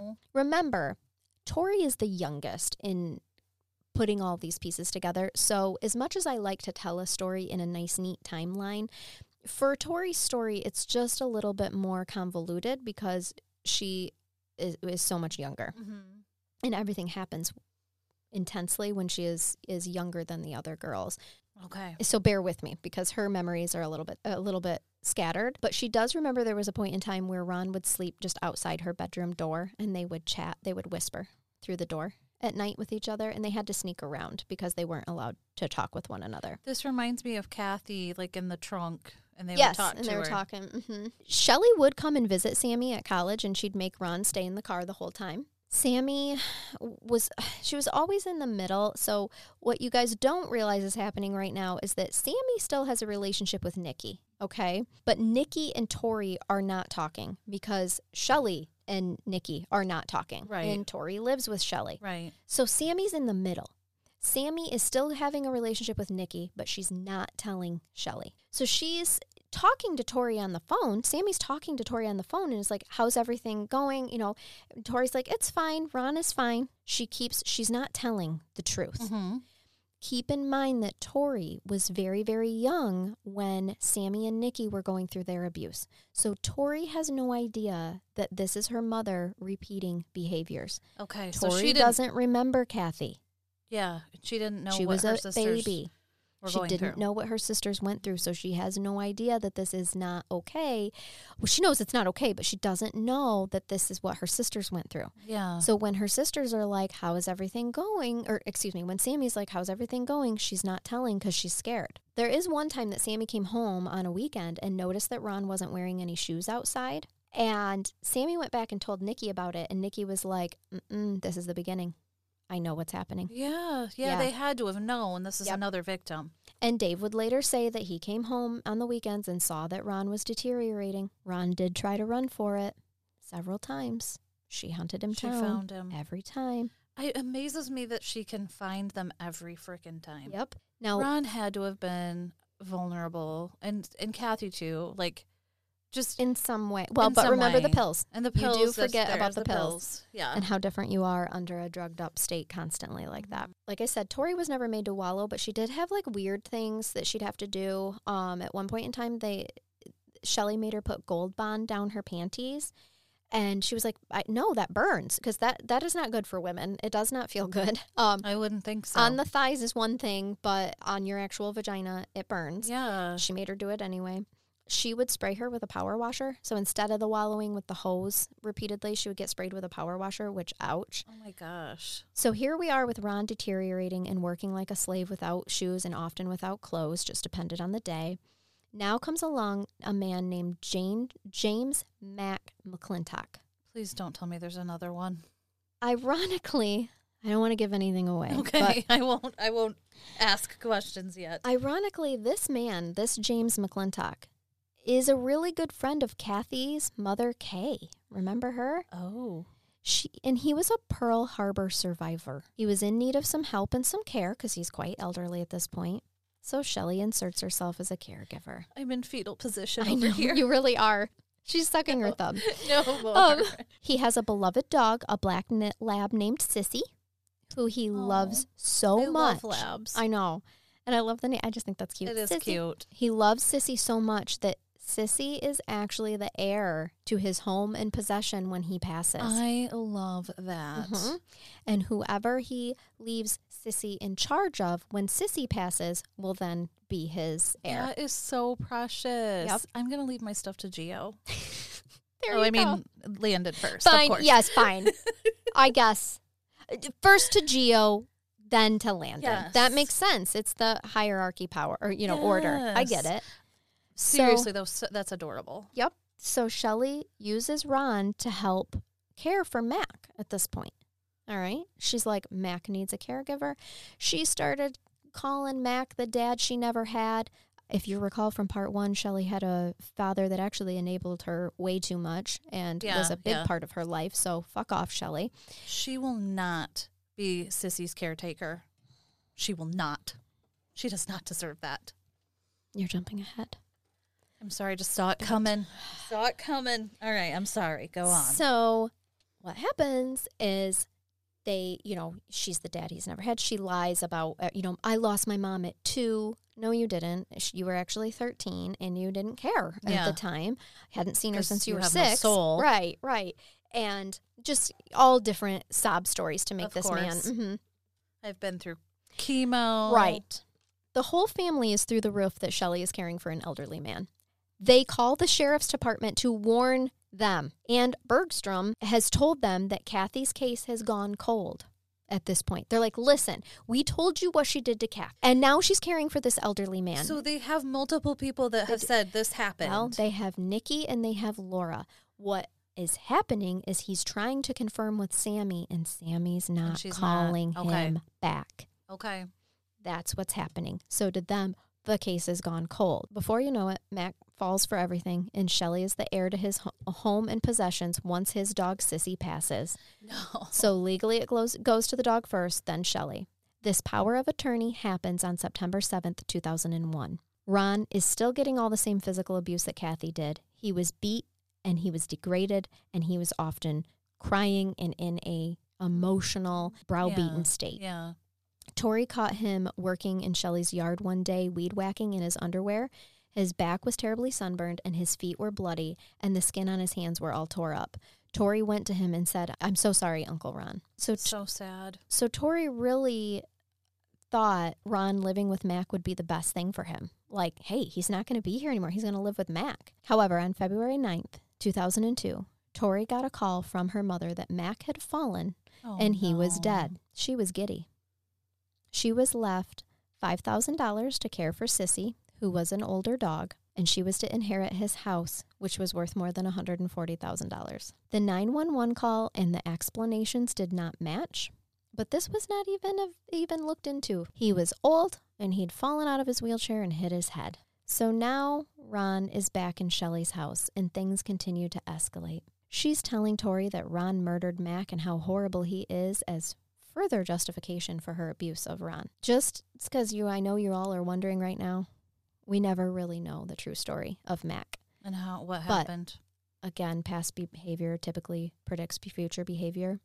It is believed that she had Ron push Mac down the stairs, somehow out of his wheelchair, something. And or she did it herself. I feel Those like are the two I feel like I'm now Dave early relationship. Soul is dying. Yes. Hair we all feel out. like we're in an early relationship with Shelly and it's not going well and we just want it to end. like the decline is Yep, happening. That's what's happening me. right now. The police were like, he's old. He fell out of his wheel- wheelchair. He bonked his head and, And it was an police, accident. this blows my mind. The police are still not raising an eyebrow yet, even though like Sammy Yeah. won't come forward yet. Yep. They still have these allegations, and then someone else dies, and they're still like, mm, we don't see a problem Right. here. Well, March 19th, 2002, a little mo- a little bit of a little over a month after Mac died, Laura straight up calls Jim Bergstrom and the investigator and says, "She killed him." He's like, "You don't know that." She goes, "Listen, I bet she poisoned him." Was he a sucker for a redhead or what? I don't know. Who knows? He was old and had been sick a long time. So then she's like, Who's caring for the dog? And he says, Shelly is. She's like, She's probably going to poison the dog too. The dog is fine. Patrol Mm. saw the dog. Is Mm, it? Okay, because you all seem to think these kids are fine too and that everyone's fine. Poor sissy. And she's like, listen, this isn't right and you need to do something. That is Laura. Like, Yeah. you need to do something. The thing is that he'd been trying. He'd been trying to get a hold of Sammy and Sammy wouldn't call back. By May 2002, Nikki gets married and Sammy did attend. Yay. Mhm. That's that's awesome. Yeah. So this is about three months after uh, Mac. Shelly starts to get questioned several times about the death of Mac from the sheriff's department, so much so that she hires a lawyer and claims that the police are harassing her. Any kind, any time that they came a knocking, she made Ron hide. Ron now has one tooth, and Shelly Aw. cut all his hair, even his beloved ponytail. Oh, he loved his ponytail. Yep. The last time that Nikki ever sees her mother was on October 2002 in an Olive Garden. She's not sure why she even agreed to meet her, and she was extremely rude to the waitresses that she couldn't take it anymore. She didn't tell her a damn thing about her life, but Good it was for her. at that moment that she was like, I'm done. I'm done. And never saw or spoke to her again. I think that that is. I mean, I can't imagine how hard that would be. but right, right. I think that There was probably for the time. best. Mhm. At this point, Tori isn't telling anyone about the abuse that is still continuing or about what's going on with Ron. In the spring of 2003, the sheriff's department come out to the house to serve Ron a restraining order that his mother had filed against him. Now, keep in mind, Ron's not leaving the house. Yeah, So, who is harassing Ron's mom? I think we all know. I think we do. They got a little glimpse of him, scrawny and sick looking, but he fled into the woods immediately. And they called after him, and they're like, "Ron, we just need you to we need to serve you some papers." But he never came out. Fifteen minutes later, Shelly calls them and says, "He's not living with us now. He's living in Tacoma." And they're like, "We saw we him saw him on the front porch, and he went running." So she's like, "Oh, you're right. He probably ran away, and the reason I lied to you is because he has warrants." Poor Ron. That could have been his out. Mhm. and he's he's got warrants and he is sick and I've been taking care of him so he has a heart condition. She's like he ran because he has warrants. I can't believe the power that this woman has over people. Right. She went on to promise the police that she'd have Ron call them so that the restraining order And they're like, could be served. okay. Bergstrom decides to ask about Kathy, saying her family's very worried. Like, hey Shelly. Shelly's like, I own this family. you heard from Kathy? She's like, I haven't heard a word from her in a long time. And they just accepted it. Oh my gosh. I can't. I just yeah, like can't. I did my investigation. I asked a question. Oh, you haven't heard from her? Oh, okay. Okay, No problem. we Have a good day. you. This made Shelly drill Sammy even more about Kathy and about who she told. And Sammy's like, nobody. I haven't told anybody. She made her rehearse the story just like always. Well, then Ron falls off the roof. Then, at Shelly's doing, Dave makes him climb up and keep jumping off. Tori witnessed all this. And Tori thought for sure that he would have broken things. He was crying and moaning every time he hit the ground. Ron had gotten cuts on his feet from broken glass that Shelly had buried in the garden. Gosh. Yep. You know and how that she likes to do that. Then she attended the wounds by pouring bleach on them and then sticking them in boiling hot water. The skin started to fall off his feet. Tori recalled that he smelled like decay for about a month. This is so freaking sad. Yep. She cleaned all of the kids at one point or another with bleach and hot water, but the boiling The boiling was only for Ron and his feet. Oh my gosh. Later, Dave claimed that he had no idea bleach was not okay for human skin and recalled that Shelly used it all the time on Kathy and Ron and even the girls. I'm gonna need you to just go like away, Dave, forever. So when he's being interviewed by the author, this is what he's like, saying. oh, I didn't know. Mhm. They he even said we never went to the store without replenishing the sup- the family supply of bleach. That's how much she used it. Dave claimed Shelly probably didn't know that bleach was bad either. I'm sure I'm she sure. didn't. I'm sure. She had no idea. Dave. She didn't see it or read it in a book. It's fine. Ron was in a serious state of living decay at this point, and like Kathy, was not getting any better. Oh my gosh, I can't imagine what he looked like after all of that. Can you Mhm. imagine as a child, like Tori, seeing him Right. in this state? She's a teenager. Yeah, at this point Or in time. okay, teenager, but still that's probably even worse. Yeah. I don't know. Oh my. Well, and then being fed lies by her mom about how he's, you know, she's helping him because he's an he's an alcoholic and addicted to drugs. That's oh, what of she's. course, you know. yeah. As he got too weak to even move himself, Shelly subsi- subsided a bit on the verbal and physical abuse and went into fake caretaker mode. In the summer of 2003, Ron was laying on the back porch all day and night while Shelly was giving him whiskey and telling him it would be okay. She told Tori that he had tried to commit suicide and that she was trying to help him. The next morning, Ron was nowhere to be seen, and Tori was told that Shelly had taken him to Ron, to Mac's to rest because you know Mac's house Ma- Mac's house is still in like escrow in like an estate Uh huh. but they can get into it because they were the take caretakers. But Tori knew that, that was a lie because her bedroom was above the driveway and she never heard anyone leave. You know, and Uh-huh. and her mom didn't get up early in the morning to do shit. So there's no way. Three days later, Ron still was not home, and her mother simply told her, Tori, that is, that she could never tell anyone about Ron. If anyone, especially Sammy, asks you and you tell him or tell her, I will disown you. I'll shun you for the rest of your life, I swear. If the cops came, tell them Ron went to live in a homeless shelter in Tacoma. We can't tell them that he is at Mac's. Tori knew it was a threat, but she was never told why she couldn't tell anyone about Mhm. Ron being at Mac's. Like, why does it matter if Ron's at Mac's? And then she's carrying on with, he's fine. I see him every day, sometimes twice a day. Remember, Tori used to call Ron Uncle Ron. So she did keep asking after the, the days after he went, he was Mhm. gone. And she's like, why do you keep asking about Ron? She's like, I like Uncle Ron. And Shelly's like, well, you need to stop asking about him. He's fine. Just like, take me for my word. It's fine. Yeah, it's fine. Because I said so. He's fine. Now, Tori has to do all of Ron's chores. And of course, it has to be to Shelly's satisfaction or else. One time she got locked, and this is shortly after Ron was gone. She got locked in the dog kennel after the dogs had pooped in it because she didn't clean it to her specification. So then she locks her in the dog kennel, poopy dog kennel, and then sprayed her with the hose until she was covered in water and dog poop. Oh my gosh. So suddenly after this, after being locked in this cage, Shelly's like, you know what? You're going to go spend the weekend with Sammy. Odd. Yeah. And spend at at this point in time, Ron has been at Mac's for five days or so. Mhm. Sammy's happy to have Tori. They arranged to meet in an Olive Garden as their drop off and pickup. Now, Sammy was concerned about her mom because her hand was swollen to twice the size it should be and her thumb looked out of joint. She's like, Mom, I think you need to go to the hospital. She's like, No, no, it's really fine. It's fine. Which is This, unusual. this whole thing. unusual for someone who likes to gain attention through medical needs. She actually has one she's now. She's got one and she's like, Nah, girl, I'm yeah, fine. I got this. Yeah, it's just what my my Yeah, thumb is pointing the other way. No biggie. I got it. It's just a little backwards Easier thumb. to no hitchhike deal. this way. I'm gonna do push-ups later. I can't wait. yeah, it's fine. Sammy also noticed that her mom looked a hot mess.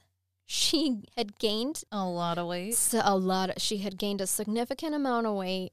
She needed another Clairol dye job, and she'd Roots even are showing. yeah, she even had lost some teeth. Oh, at this point.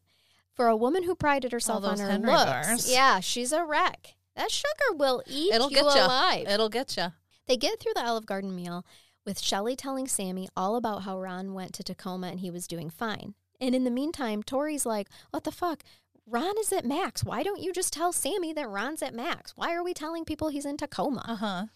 Tori knew that he was too weak to go anywhere and he needed a doctor, so he certainly isn't in Tacoma. Right, living his best life. Yeah. On the way to Sammy, she tells Tori that she's got a big surprise for her. They're going to try sushi for the first time for dinner. Ooh. And the next day, they're going to see Nikki. Now, Tori was so scared that her mom would find out that they had saw Nikki. Because remember, Nikki is undesirable She shunned. number one. Yeah. Yep. And also, she's kind of scared. Like, I don't know if I want to see Nikki. She abandoned She's- me. Yeah. And she's beat my mother her whole Shelly has brainwashed her to Mhm. think that Nikki is horrible. Yes, yes. So she is feeling very uneasy. She was also uneasy about the sushi too. So, but anyway, the three of them met and ate at Duke's Seafood and Chowder House on Seattle's Lake Union the next day. And to Tori, Nikki was the most beautiful and confident woman Tori had ever seen. Oh. At 28, she was happy and doing well for herself. Tori could see immediately all these years the things her mother had said about Nikki was a lie. Meanwhile, back in Raymond, it's July 22nd, 2003, and Dave gets a call home from his wife, instructing him that he needed to come home now. Oh boy. Didn't matter that he was supposed to work the next day. He needed to come home now. It's not good. He's five hours away, remember? Dave's like, I'm sorry, but it's a Sunday. He knew what it meant. He recalled that that Sunday that he was home and saw Ron recovering from what Shelly said was a fall from a tree. His finger looked broken, his feet were bandaged. He had burns on his head and chest from an accident Shelly said was from burning brush in the yard, Oh my god. and many bruises from his own klutziness. She had an explanation I can't for imagine what everything. he looked Look, like. He is seriously the most klutzy person. If he breaks his finger, yeah. burns himself, falls out of a tree, all in the same day, Yeah. Just that's a bad. That's a bad day, Ron. So he's still alive. No, this is bef- the Sunday before. oh, okay. the, this and is she July 27th. away. She's this is the Sunday before she sent Tori away. Gotcha. Okay. This is her calling Dave and saying, Come home now. "Come home now. It's bad." Dave wouldn't come home. So then Wow, he actually he couldn't come home. He had to yeah, he had to work. They have to pay the bills. no. So he he's like, "I will be home on Friday." That Monday is when Tori woke up and Ron is gone. Okay. And she's like, "He's at Max." And then that Friday when Dave comes home, now she's being shipped off to sh- to I Sammy's. see. Okay. Mhm. Got it. Same old It- routine every time. I do want to know. I'll throw Dave a bone here. He did try to pay Ron to get out. He tried to give him two hundred and fifty dollars, Oh wow. but Ron would not leave Sh- Shelly's side. It's so crazy because Ron had a couple chances. Like even when they are so. So did Kathy, but they're mm-hmm. so loyal to Shelly because they have been so manipulated. oh yeah, and they have been so brainwashed. He knew that the phone call meant what the phone call meant and why she needed him home. Ron was dead. Shelly claimed to have found him dead on the back porch. There was a heat wave and he insisted on sitting and sleeping out there so the fresh air would circulate over his wounds. She tried to revive him, but once she realized he was dead, she accepted it and she drug him to the pole barn and shut the door. She dressed him in clean sweatpants and clothing that had not been he had not been allowed to wear Oh, when he oh, was alive now he gets clothing. Hmm? and she put him in a couple of sleeping bags. She moved all the camping gear off the freezer, put him in the freezer, and moved it all back so that Tori would not be suspicious. Then made the call to Dave, but he could not come home until Friday. So she lived for a week with the with Ron in Chilling in the freezer, hmm literally. literally, and Tori in the house. This is why she sent Tori to be with Sammy for the weekend. Because when Dave came home, he needed to get rid of the body. Here's Dave getting rid of another body Yep. for his crazy ass wife. Yep. What Dave does is he gets a couple of black contractor bags from his job site. He said he never looked at the remains. He kept him in the sleeping bag, and it took all of his strength to get him into the contractor bags within the sleeping bag. He was amazed at Shelly's strength, which is how she hurt her thumb. Too. Coming from Grandma Anna. Yeah, for sure. Probably. Next to the freezer, Shelly had stacked all of his personal belongings, which had been taken away from him over the course of the time that he was with them. They could not burn Ron like Kathy because there was a burn ban in the Pacific Northwest at oh the time wow. because it is July. Uh huh. He has to carry him into the woods and used a shovel to make a shallow grave, covered the grave with ash- ashes from the fire pit, and put branches on top. He had used a blue tarp to help navigate the body, and he decided to take that tarp to Mac's house and store it there. He would have to wait for the burn ban to be lifted before he would come up with a more permanent solution. Shelly acted like nothing had happened at all when he returned to the house. Back in Seattle, Sammy and Tori were settling in for the night, and Tori admitted that she was scared to keep the secret of Nikki from her mom, that their mom had a way of getting information out of people. Because she did. hmm Sammy was like, I've kept all of my conversations from Nikki away from mom all these years. You can too. Sammy decided to tell Tori a story. Here's something that mom did when I was a kid. She used to wake me up in the middle of the night and dump all my dresser drawers out and make me put all my clothes back together just to make sure all my clothes matched. Tori admitted that she did this to her too. Wow. Sammy meets Tori's gaze and she knows. Sammy realizes that all these years she had asked Tori every time that they talked on the phone if she was okay, and Tori replied yes. But she had never asked her specifics of things and if they were happening to her. So Sammy says, Does she let you sleep? Tori says no. Does she make you do things naked? Tori says yeah. Does she lock you up out all night? Tori says yeah. Out on the front porch, right? Right. Sammy crying says, Why didn't you tell me, Tori? She says, I don't know. I thought it was just me, I guess. I didn't know mom did any of that before. I thought you and Nikki had a happy childhood. Oh. Yeah. Then Sammy says, Did she do anything to Ron? And this is where to- Tori really started to cry and lost it. Yes, all of it and some other stuff too. Now Tori wants to know how Sammy knew all of this. Like, how did you know she did all this stuff to Yeah. Ron? And that's when Sammy lets Tori know about Kathy. Mom killed Kathy and they burned her in the yard. So you know what is like the most like fucked up to me is that these girls are far apart in age, but they literally had the same childhood, Uh-huh. right down to having a non-relative adult live with them that was abused and murdered via neglect and abuse in the home. Yes. It It's is so literally crazy. a pattern of behavior. So Sammy asks about Ron, and Tori confesses that she thinks she's that he's dead. Sammy calls Nikki right away. It's late at night, so at this point, Nikki's like, "Shit, this isn't good." Nobody Uh-huh. calls for anything good at late at night unless it's their crazy mom. Right. Then she just calls to ask people how much they make. So What's Sammy, yeah, Sammy relays everything to Tori.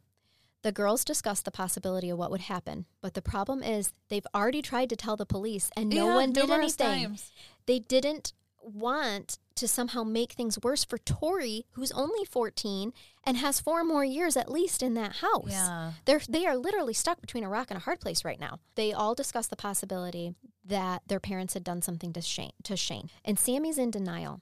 He's like they he was our brother. They wouldn't do that. He was like a brother to us, you know, they wouldn't do that. Sammy even asked Tori, "Do you think you can wait it out? It's only 4 more years." Now Tori is like Wait, I just learned that she killed a woman and burned her. Now I think she's done it to Ron. She's possibly killed Shane. Like, no, I want her brought to justice. I don't think I can do this. But they all decide that at this time, they need a little bit more time. So Sammy takes Tori back to the Olive Garden parking lot to meet their mom. And Sammy says, if she tells you that Ron is gone, then that means he's dead. Tori's crying. When they arrive to meet her, to meet Shelly at the Olive Garden, Shelly's pretty suspicious because the girls had both been crying. So they were like, it's just really hard to say goodbye. You know, we haven't seen each other in a while and it's hard. On the way back home, Shelly informs Tori that Ron got a job. She knew that's a lie because she knows that he's in no state Yeah, to work. he's like on the brink Yep. of death. Yep. And so she knew immediately that, me- you know, He's, dead.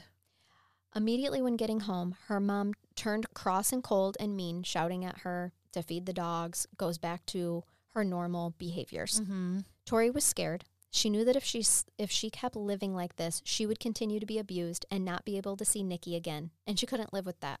I mean, she has now realized Nikki's not the person her mom had brainwashed Yeah. her to be.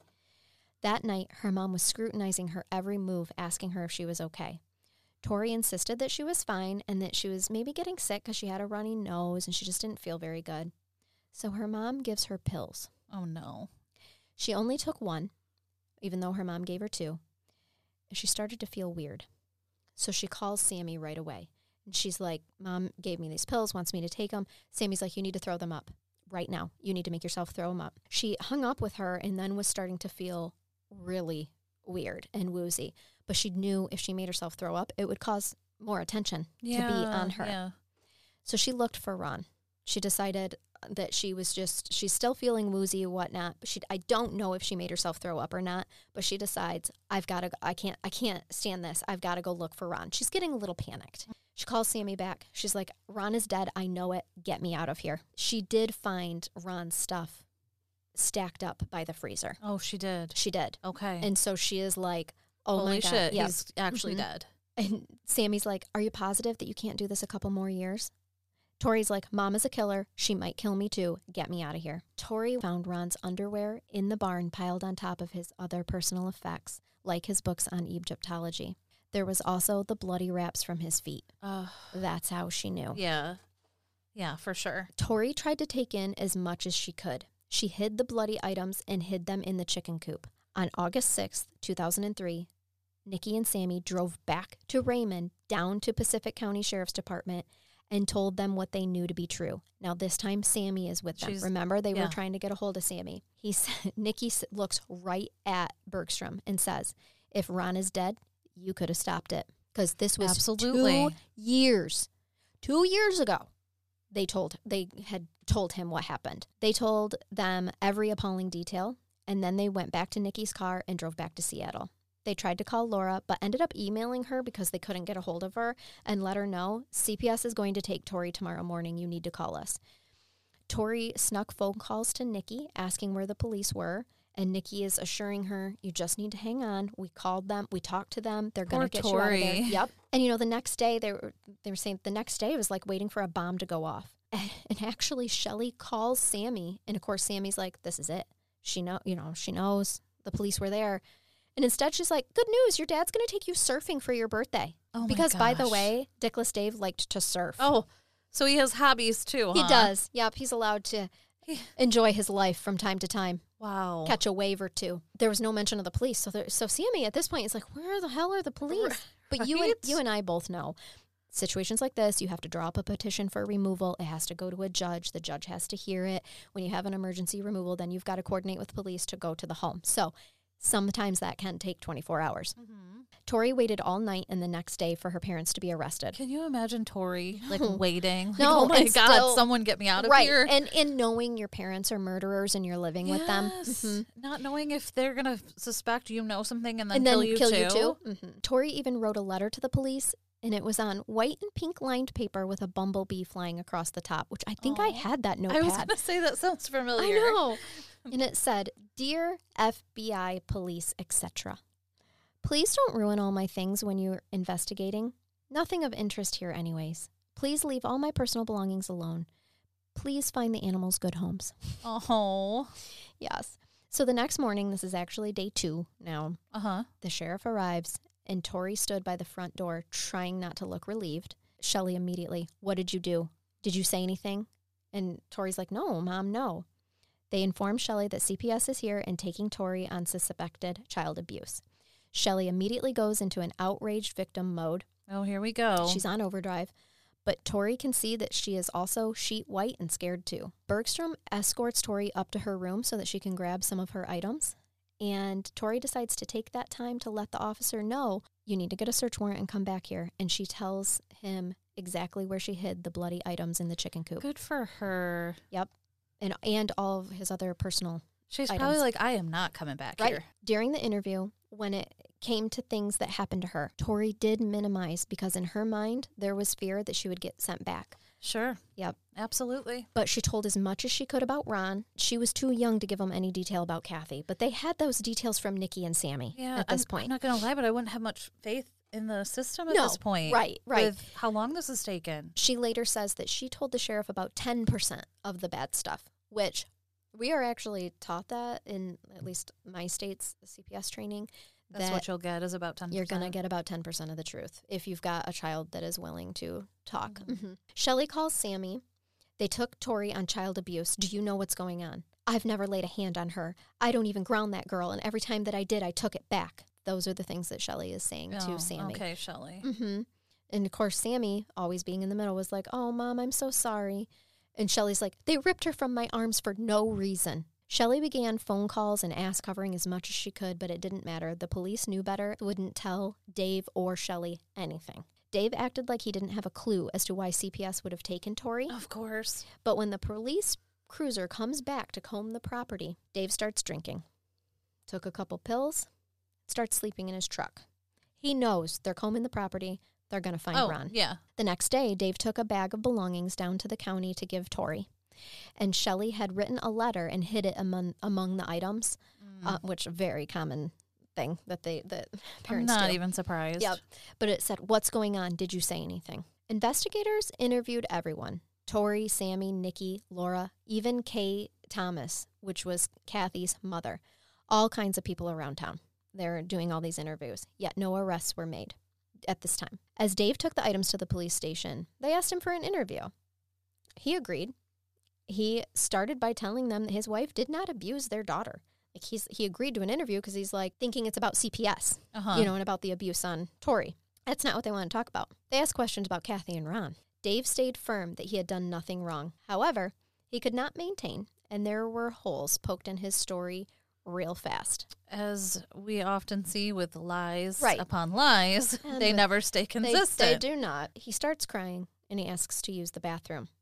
When he's in the bathroom, he confesses to the poor deputy who had nothing to do with How the many case. bathroom confessions I know. have we seen now? I know. I was just going to say that. This Like, was with another case too in It the was. bathroom. Like, yeah, I did it all. yes, and the and the poor deputy is just like, "This is my Like, first please- day on the like, job. Please get me out of Uh, here. yeah, I'm just here to watch you piss, Like, man. just hold on until Yep. we get back, sir. and that's and that's exactly it. He's just crying, confessing Must in the bathroom. a really like common time. I know where they're just like, I'm going to take this one last pee, make my decision. You know what? I can't take it anymore. I'm releasing bodily fluids. I'm Yep. going to release this confession too. exactly. He told them that Kathy was scattered in the ocean, how they burned her body, and where Ron was buried. Deputies go to Mac's house and they arrest Shelly because she is staying at Mac's house because they have a warrant and are combing her house. I wish I knew where the cheering. There we go. There it is. Shelly's arrested. Thank you, sweet little infant newborn Jesus. Right? Oh my gosh. She's still playing the confused and misunderstanding victim. Cry me a river, Shelly. Yep. She's done nothing wrong. She was just helping these people. Of course. She was helping them. Dave did not point any fingers at Shelly. Ironically, I want I want us all to absorb the irony. On this day, it was Kathy's birthday. I know. I know. wow. Kathy's That's birthday. really that's aw- like kind of awesome, kind of sad, kind of awesome. It's like, did she have a hand in that? Like, yeah, I think happy heavenly did. birthday, Kathy. Yes. So the day after her parents' arrest, Sammy tried to go out to a nice dinner for her birthday. Because remember when Shelly was like, "Hey, your dad's gonna take you surfing for your birthday." Yeah. It is around her birthday. She tried to go out with her boyfriend Kelly, but they ended up leaving because the news on the on the TV was all about the Raymond couple charged with poisoning two people. That's what their charges Oh. were at first. On the way home, Laura called and let Sammy know Shane is dead. Dave confessed to killing him. Sammy was shattered. A part of her wanted to believe that he had really gotten away and that was he was happy somewhere. I'm sure. Dave was at the property with the deputies when he simply sh- said, "Shane is in the ocean." Later, he told them that he walked into one of the outbuildings and found Shane playing with his gun, which is something that he had been told not to do. Shane would not hand it over, and a fight ensued where the gun was discharged on accident and Shane was dead. That's his story that he told the police. He took Shelly out of it, saying that she would not even go and look at him. She was devastated. So he's still protecting her. Yes, Oh my god. he got rid of him like he had Kathy. However, Nikki knows better. She re- recalled to the police that she might be the cause for why they murdered Shane. Remember when Shelly came to Dave with the bloody underwear? Yes. And then Shane was badly beaten for it, even though mm-hmm. Dave did not believe for a minute that he had done anything to Tori. And Shane was like, Nikki, I'm leaving. Will you come with me? Well, the part that I left out until right now is that he let Nikki know I have pictures of Kathy. I have them hidden in a stuffed teddy bear, and I'm going to take them to the police and show the police like how bad of a state that she's in and what they're doing to her. Oh wow. Yes. And he was like, Will you come with me? Nikki was not ready to, in her mind, she's got two younger sisters, Mm-hmm. destroy her family. So she told Shelly, Shane has pictures, Oh no. thinking that Shelly would just get rid of the pictures, not thinking that Shelly would get rid of Shane Oh my because he was like their brother. And so far, they hadn't hurt, you know, hadn't murdered any of their own children. It was an outsider, Yeah. essentially. Well, the whole family dynamic's so warped. I I mean, I can't fault Nikki for anything, but, no, right? You know- and it's not her fault. it's, is- it no, is not it's her fault. But I can see the reasoning of like, well, they wouldn't hurt their children, right? Right, You know, exactly. She didn't want her family torn apart and her little sisters separated, you know, and that she was afraid of being put in separate foster cares, things like that. And most of all, she didn't want to go to jail because remember, Shelly had convinced them that if anybody tells, all of us are going we to jail. We are all Mhm. yeah. We're all responsible. Mhm.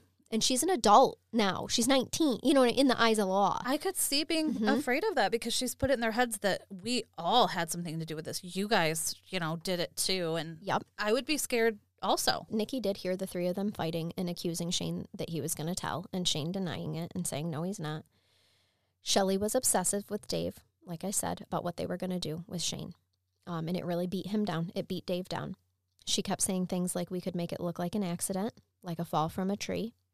But for a long time, nothing happened because Dave wasn't willing to do to make anything happen, and Shelly never got her hands directly dirty. Remember, Yeah.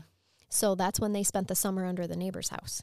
In February, six months after Kathy's death, Nikki was woken up by a noise, but then there was silence, and she thought maybe the noise had been in her dream. What had really happened, and we know this now from the interview that was done with Dave. What had, had happened was that Dave had retrieved his 22 from his truck, went into the pole barn to find Shane.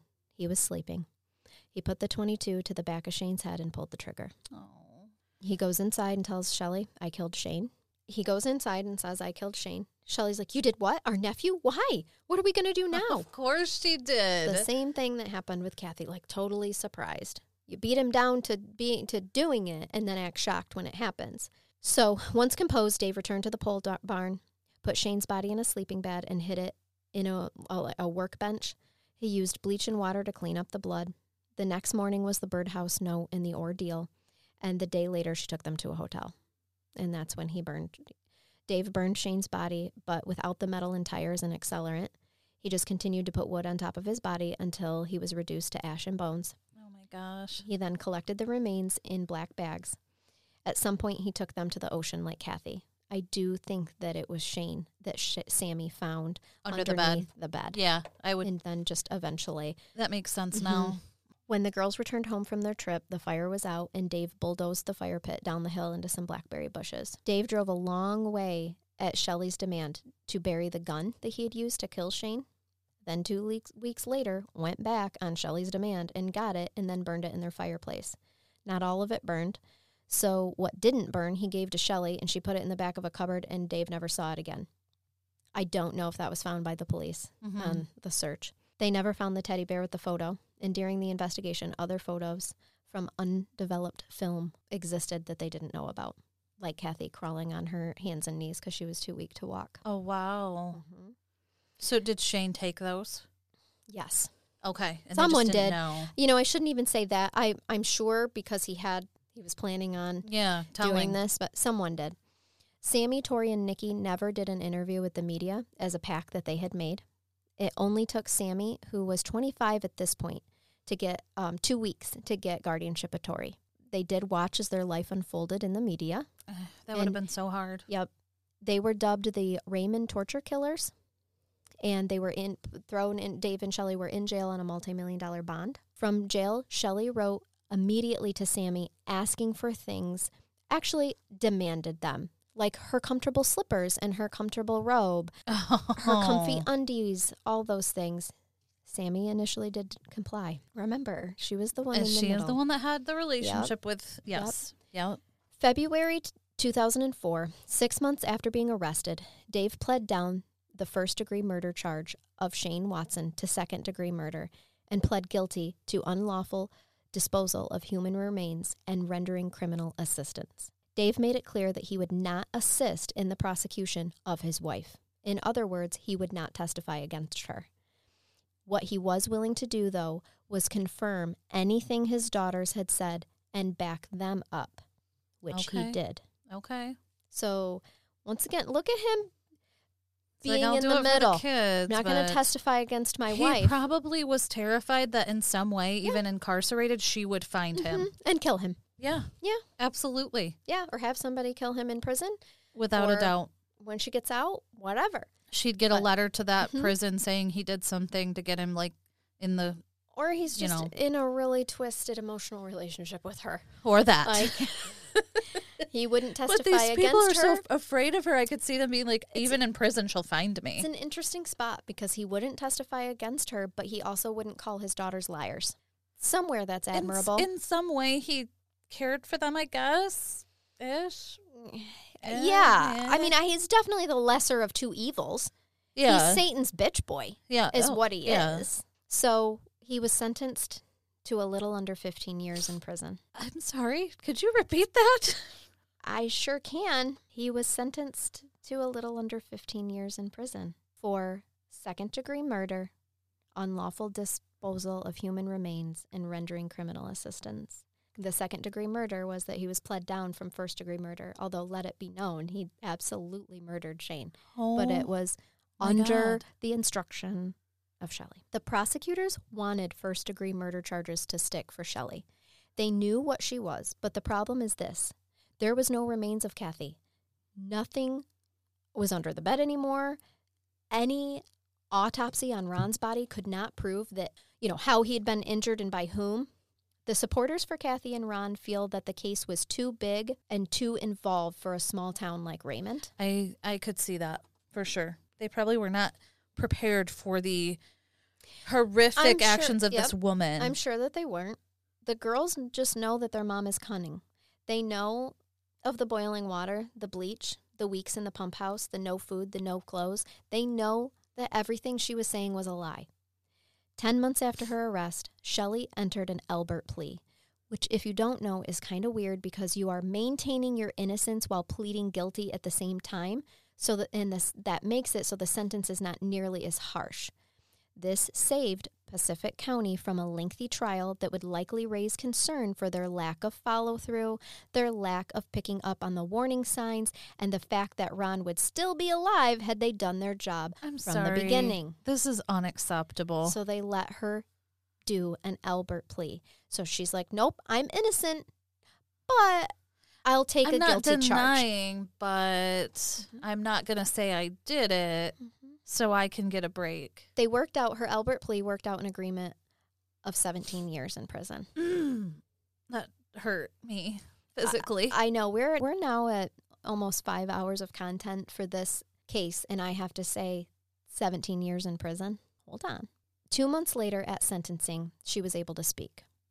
And she said, and I quote, this is from the book If You Tell by Gregg Olsen. In this jail and in this courtroom and in this community and everywhere else, I am known as some kind of horrible monster. Yep, you're right, you are. you got that right. I'm not. I knew it was gonna be that I she will never take responsibility for what she's done. I've made horrible mistakes, though. Kathy was my friend. She had value and she had purpose and would have been there for me. I wasn't there for her a lot, and I was not there when Kathy died.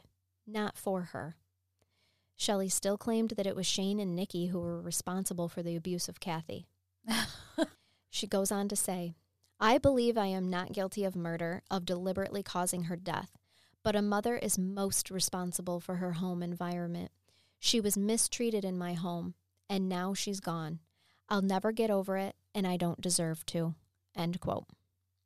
The prosecutor pointed out in closing arguments how con- convoluted the entire case had been and that we might never know the actual truth. We won't. And she will never admit to what no, she's done or because the Alford plea does not require her to tell the truth.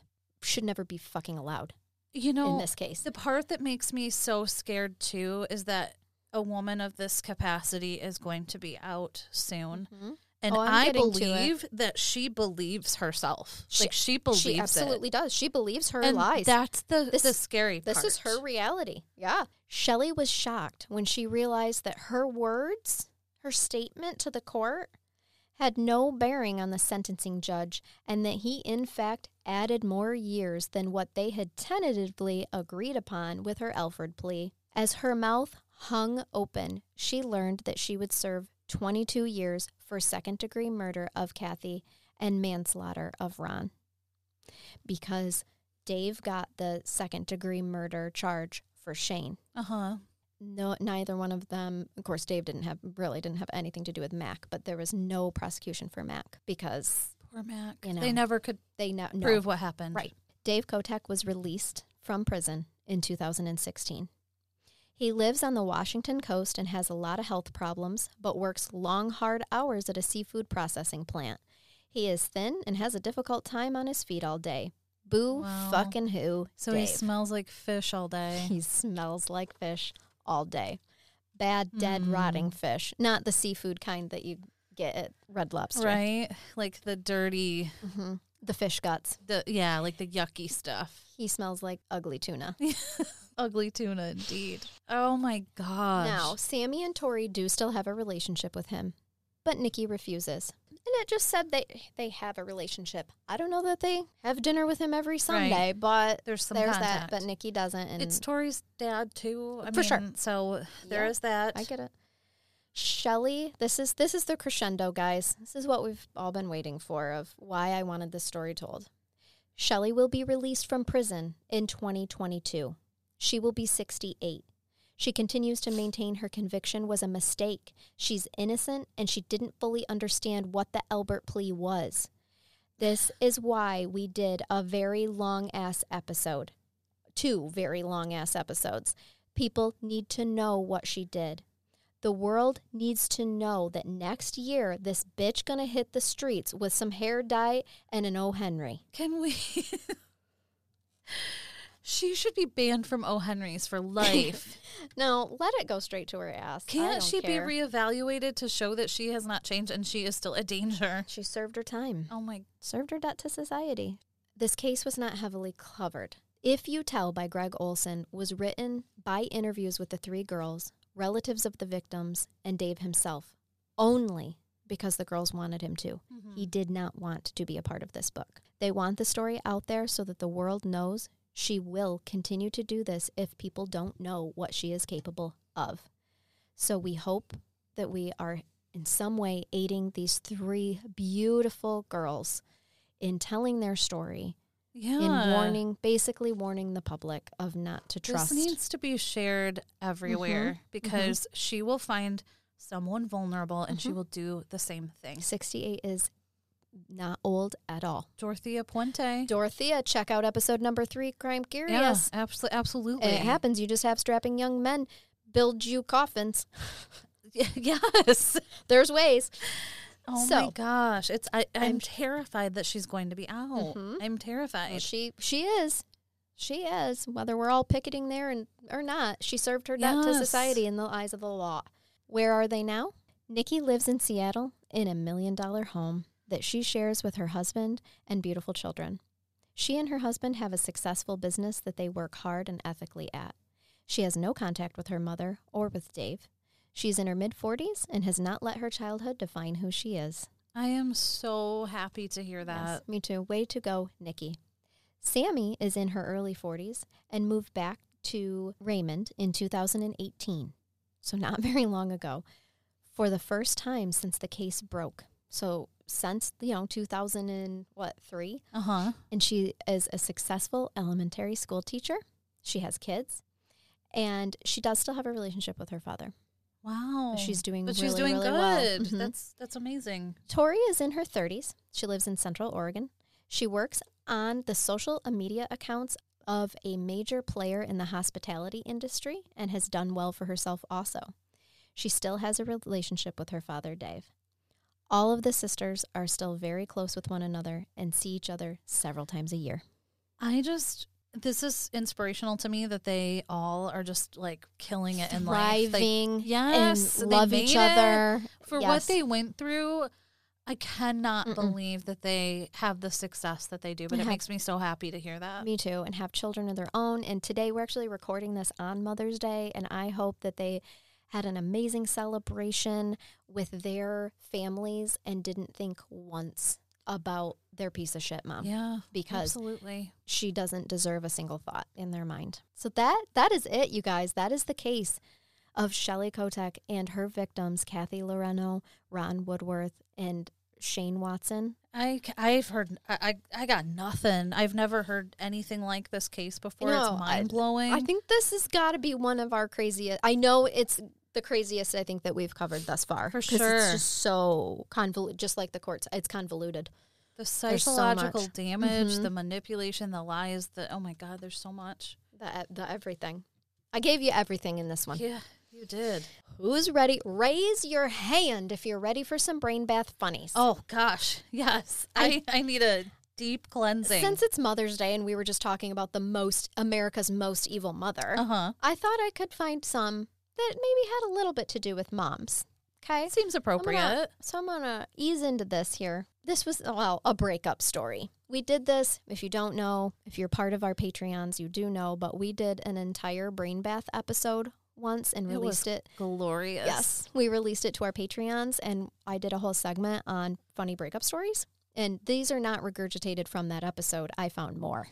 Lo- love me a good breakup story. Yeah. So here it is. This woman wrote in My boyfriend was a serious mama's boy who insisted on having dinner with his mom at least twice a week. During one of those dinners, his mom looked at me, took my hand, and said, We have to talk. I really got nervous and tried to catch my boyfriend's eye, but he was just intently staring at his lip. Sorry, his lap. Oh, I was going to say not- that takes some skill. Yeah, it's a big was like, I uh. know. nope. He's going to go ahead and just stare right at his lap. She gently told me that things weren't working out between me and my boyfriend Oh my god. and that she thought it was best for me to leave. what? Uh-huh. I tried to convince my boyfriend to talk privately in the other room, but he wouldn't, wouldn't respond. I couldn't believe it. My pansy ass boyfriend made his mom break up with me. Wow. This was wrote in by Allie. She's 30 years old. Mom on, had made um, the decision. crime, uh, no, breakupfunnies.com, I think is where, yeah. Mm-hmm. That is Can you unbelievable. Like your mom, like, okay, honey, they they did you a favor. Oh, yeah, you bullet don't wanna, dodged. You do not want to marry that man. And She his will- mom. She will be in bed with you when you conceive. She would. your first baby, and she'll be like, Facilitating the "Right, situation. you're not doing it right. You got to a little to the Yep. left. You know that position actually is more for creating boys, and I want a granddaughter. Oh my God, you're so right. Yeah. Got to get on bottom, She not should, on top. she should thank her lucky stars Mhm. that she is not in that For sure. relationship Could you could you imagine? Because that's exactly how that would. oh, go. absolutely. Lay there with your legs up for 15 minutes. Yeah. So So this so the conception can take can take place. can take. Yep. then she's like, Honey, "Honey, do you need a sandwich? I was just, oh my God, we're the same person. That's exactly what say it? yes. Honey, I, you must be exhausted. Such a big, strong man. Yes. Gosh. Let mama get you a I'm gonna snack. get you a snack. You need a PB and J. Oh, I'm I'm thankful for her that she got out of that relationship. Yes, me too. Me too. That was a good one. Thank you for that. And I think I'll save the other two for later.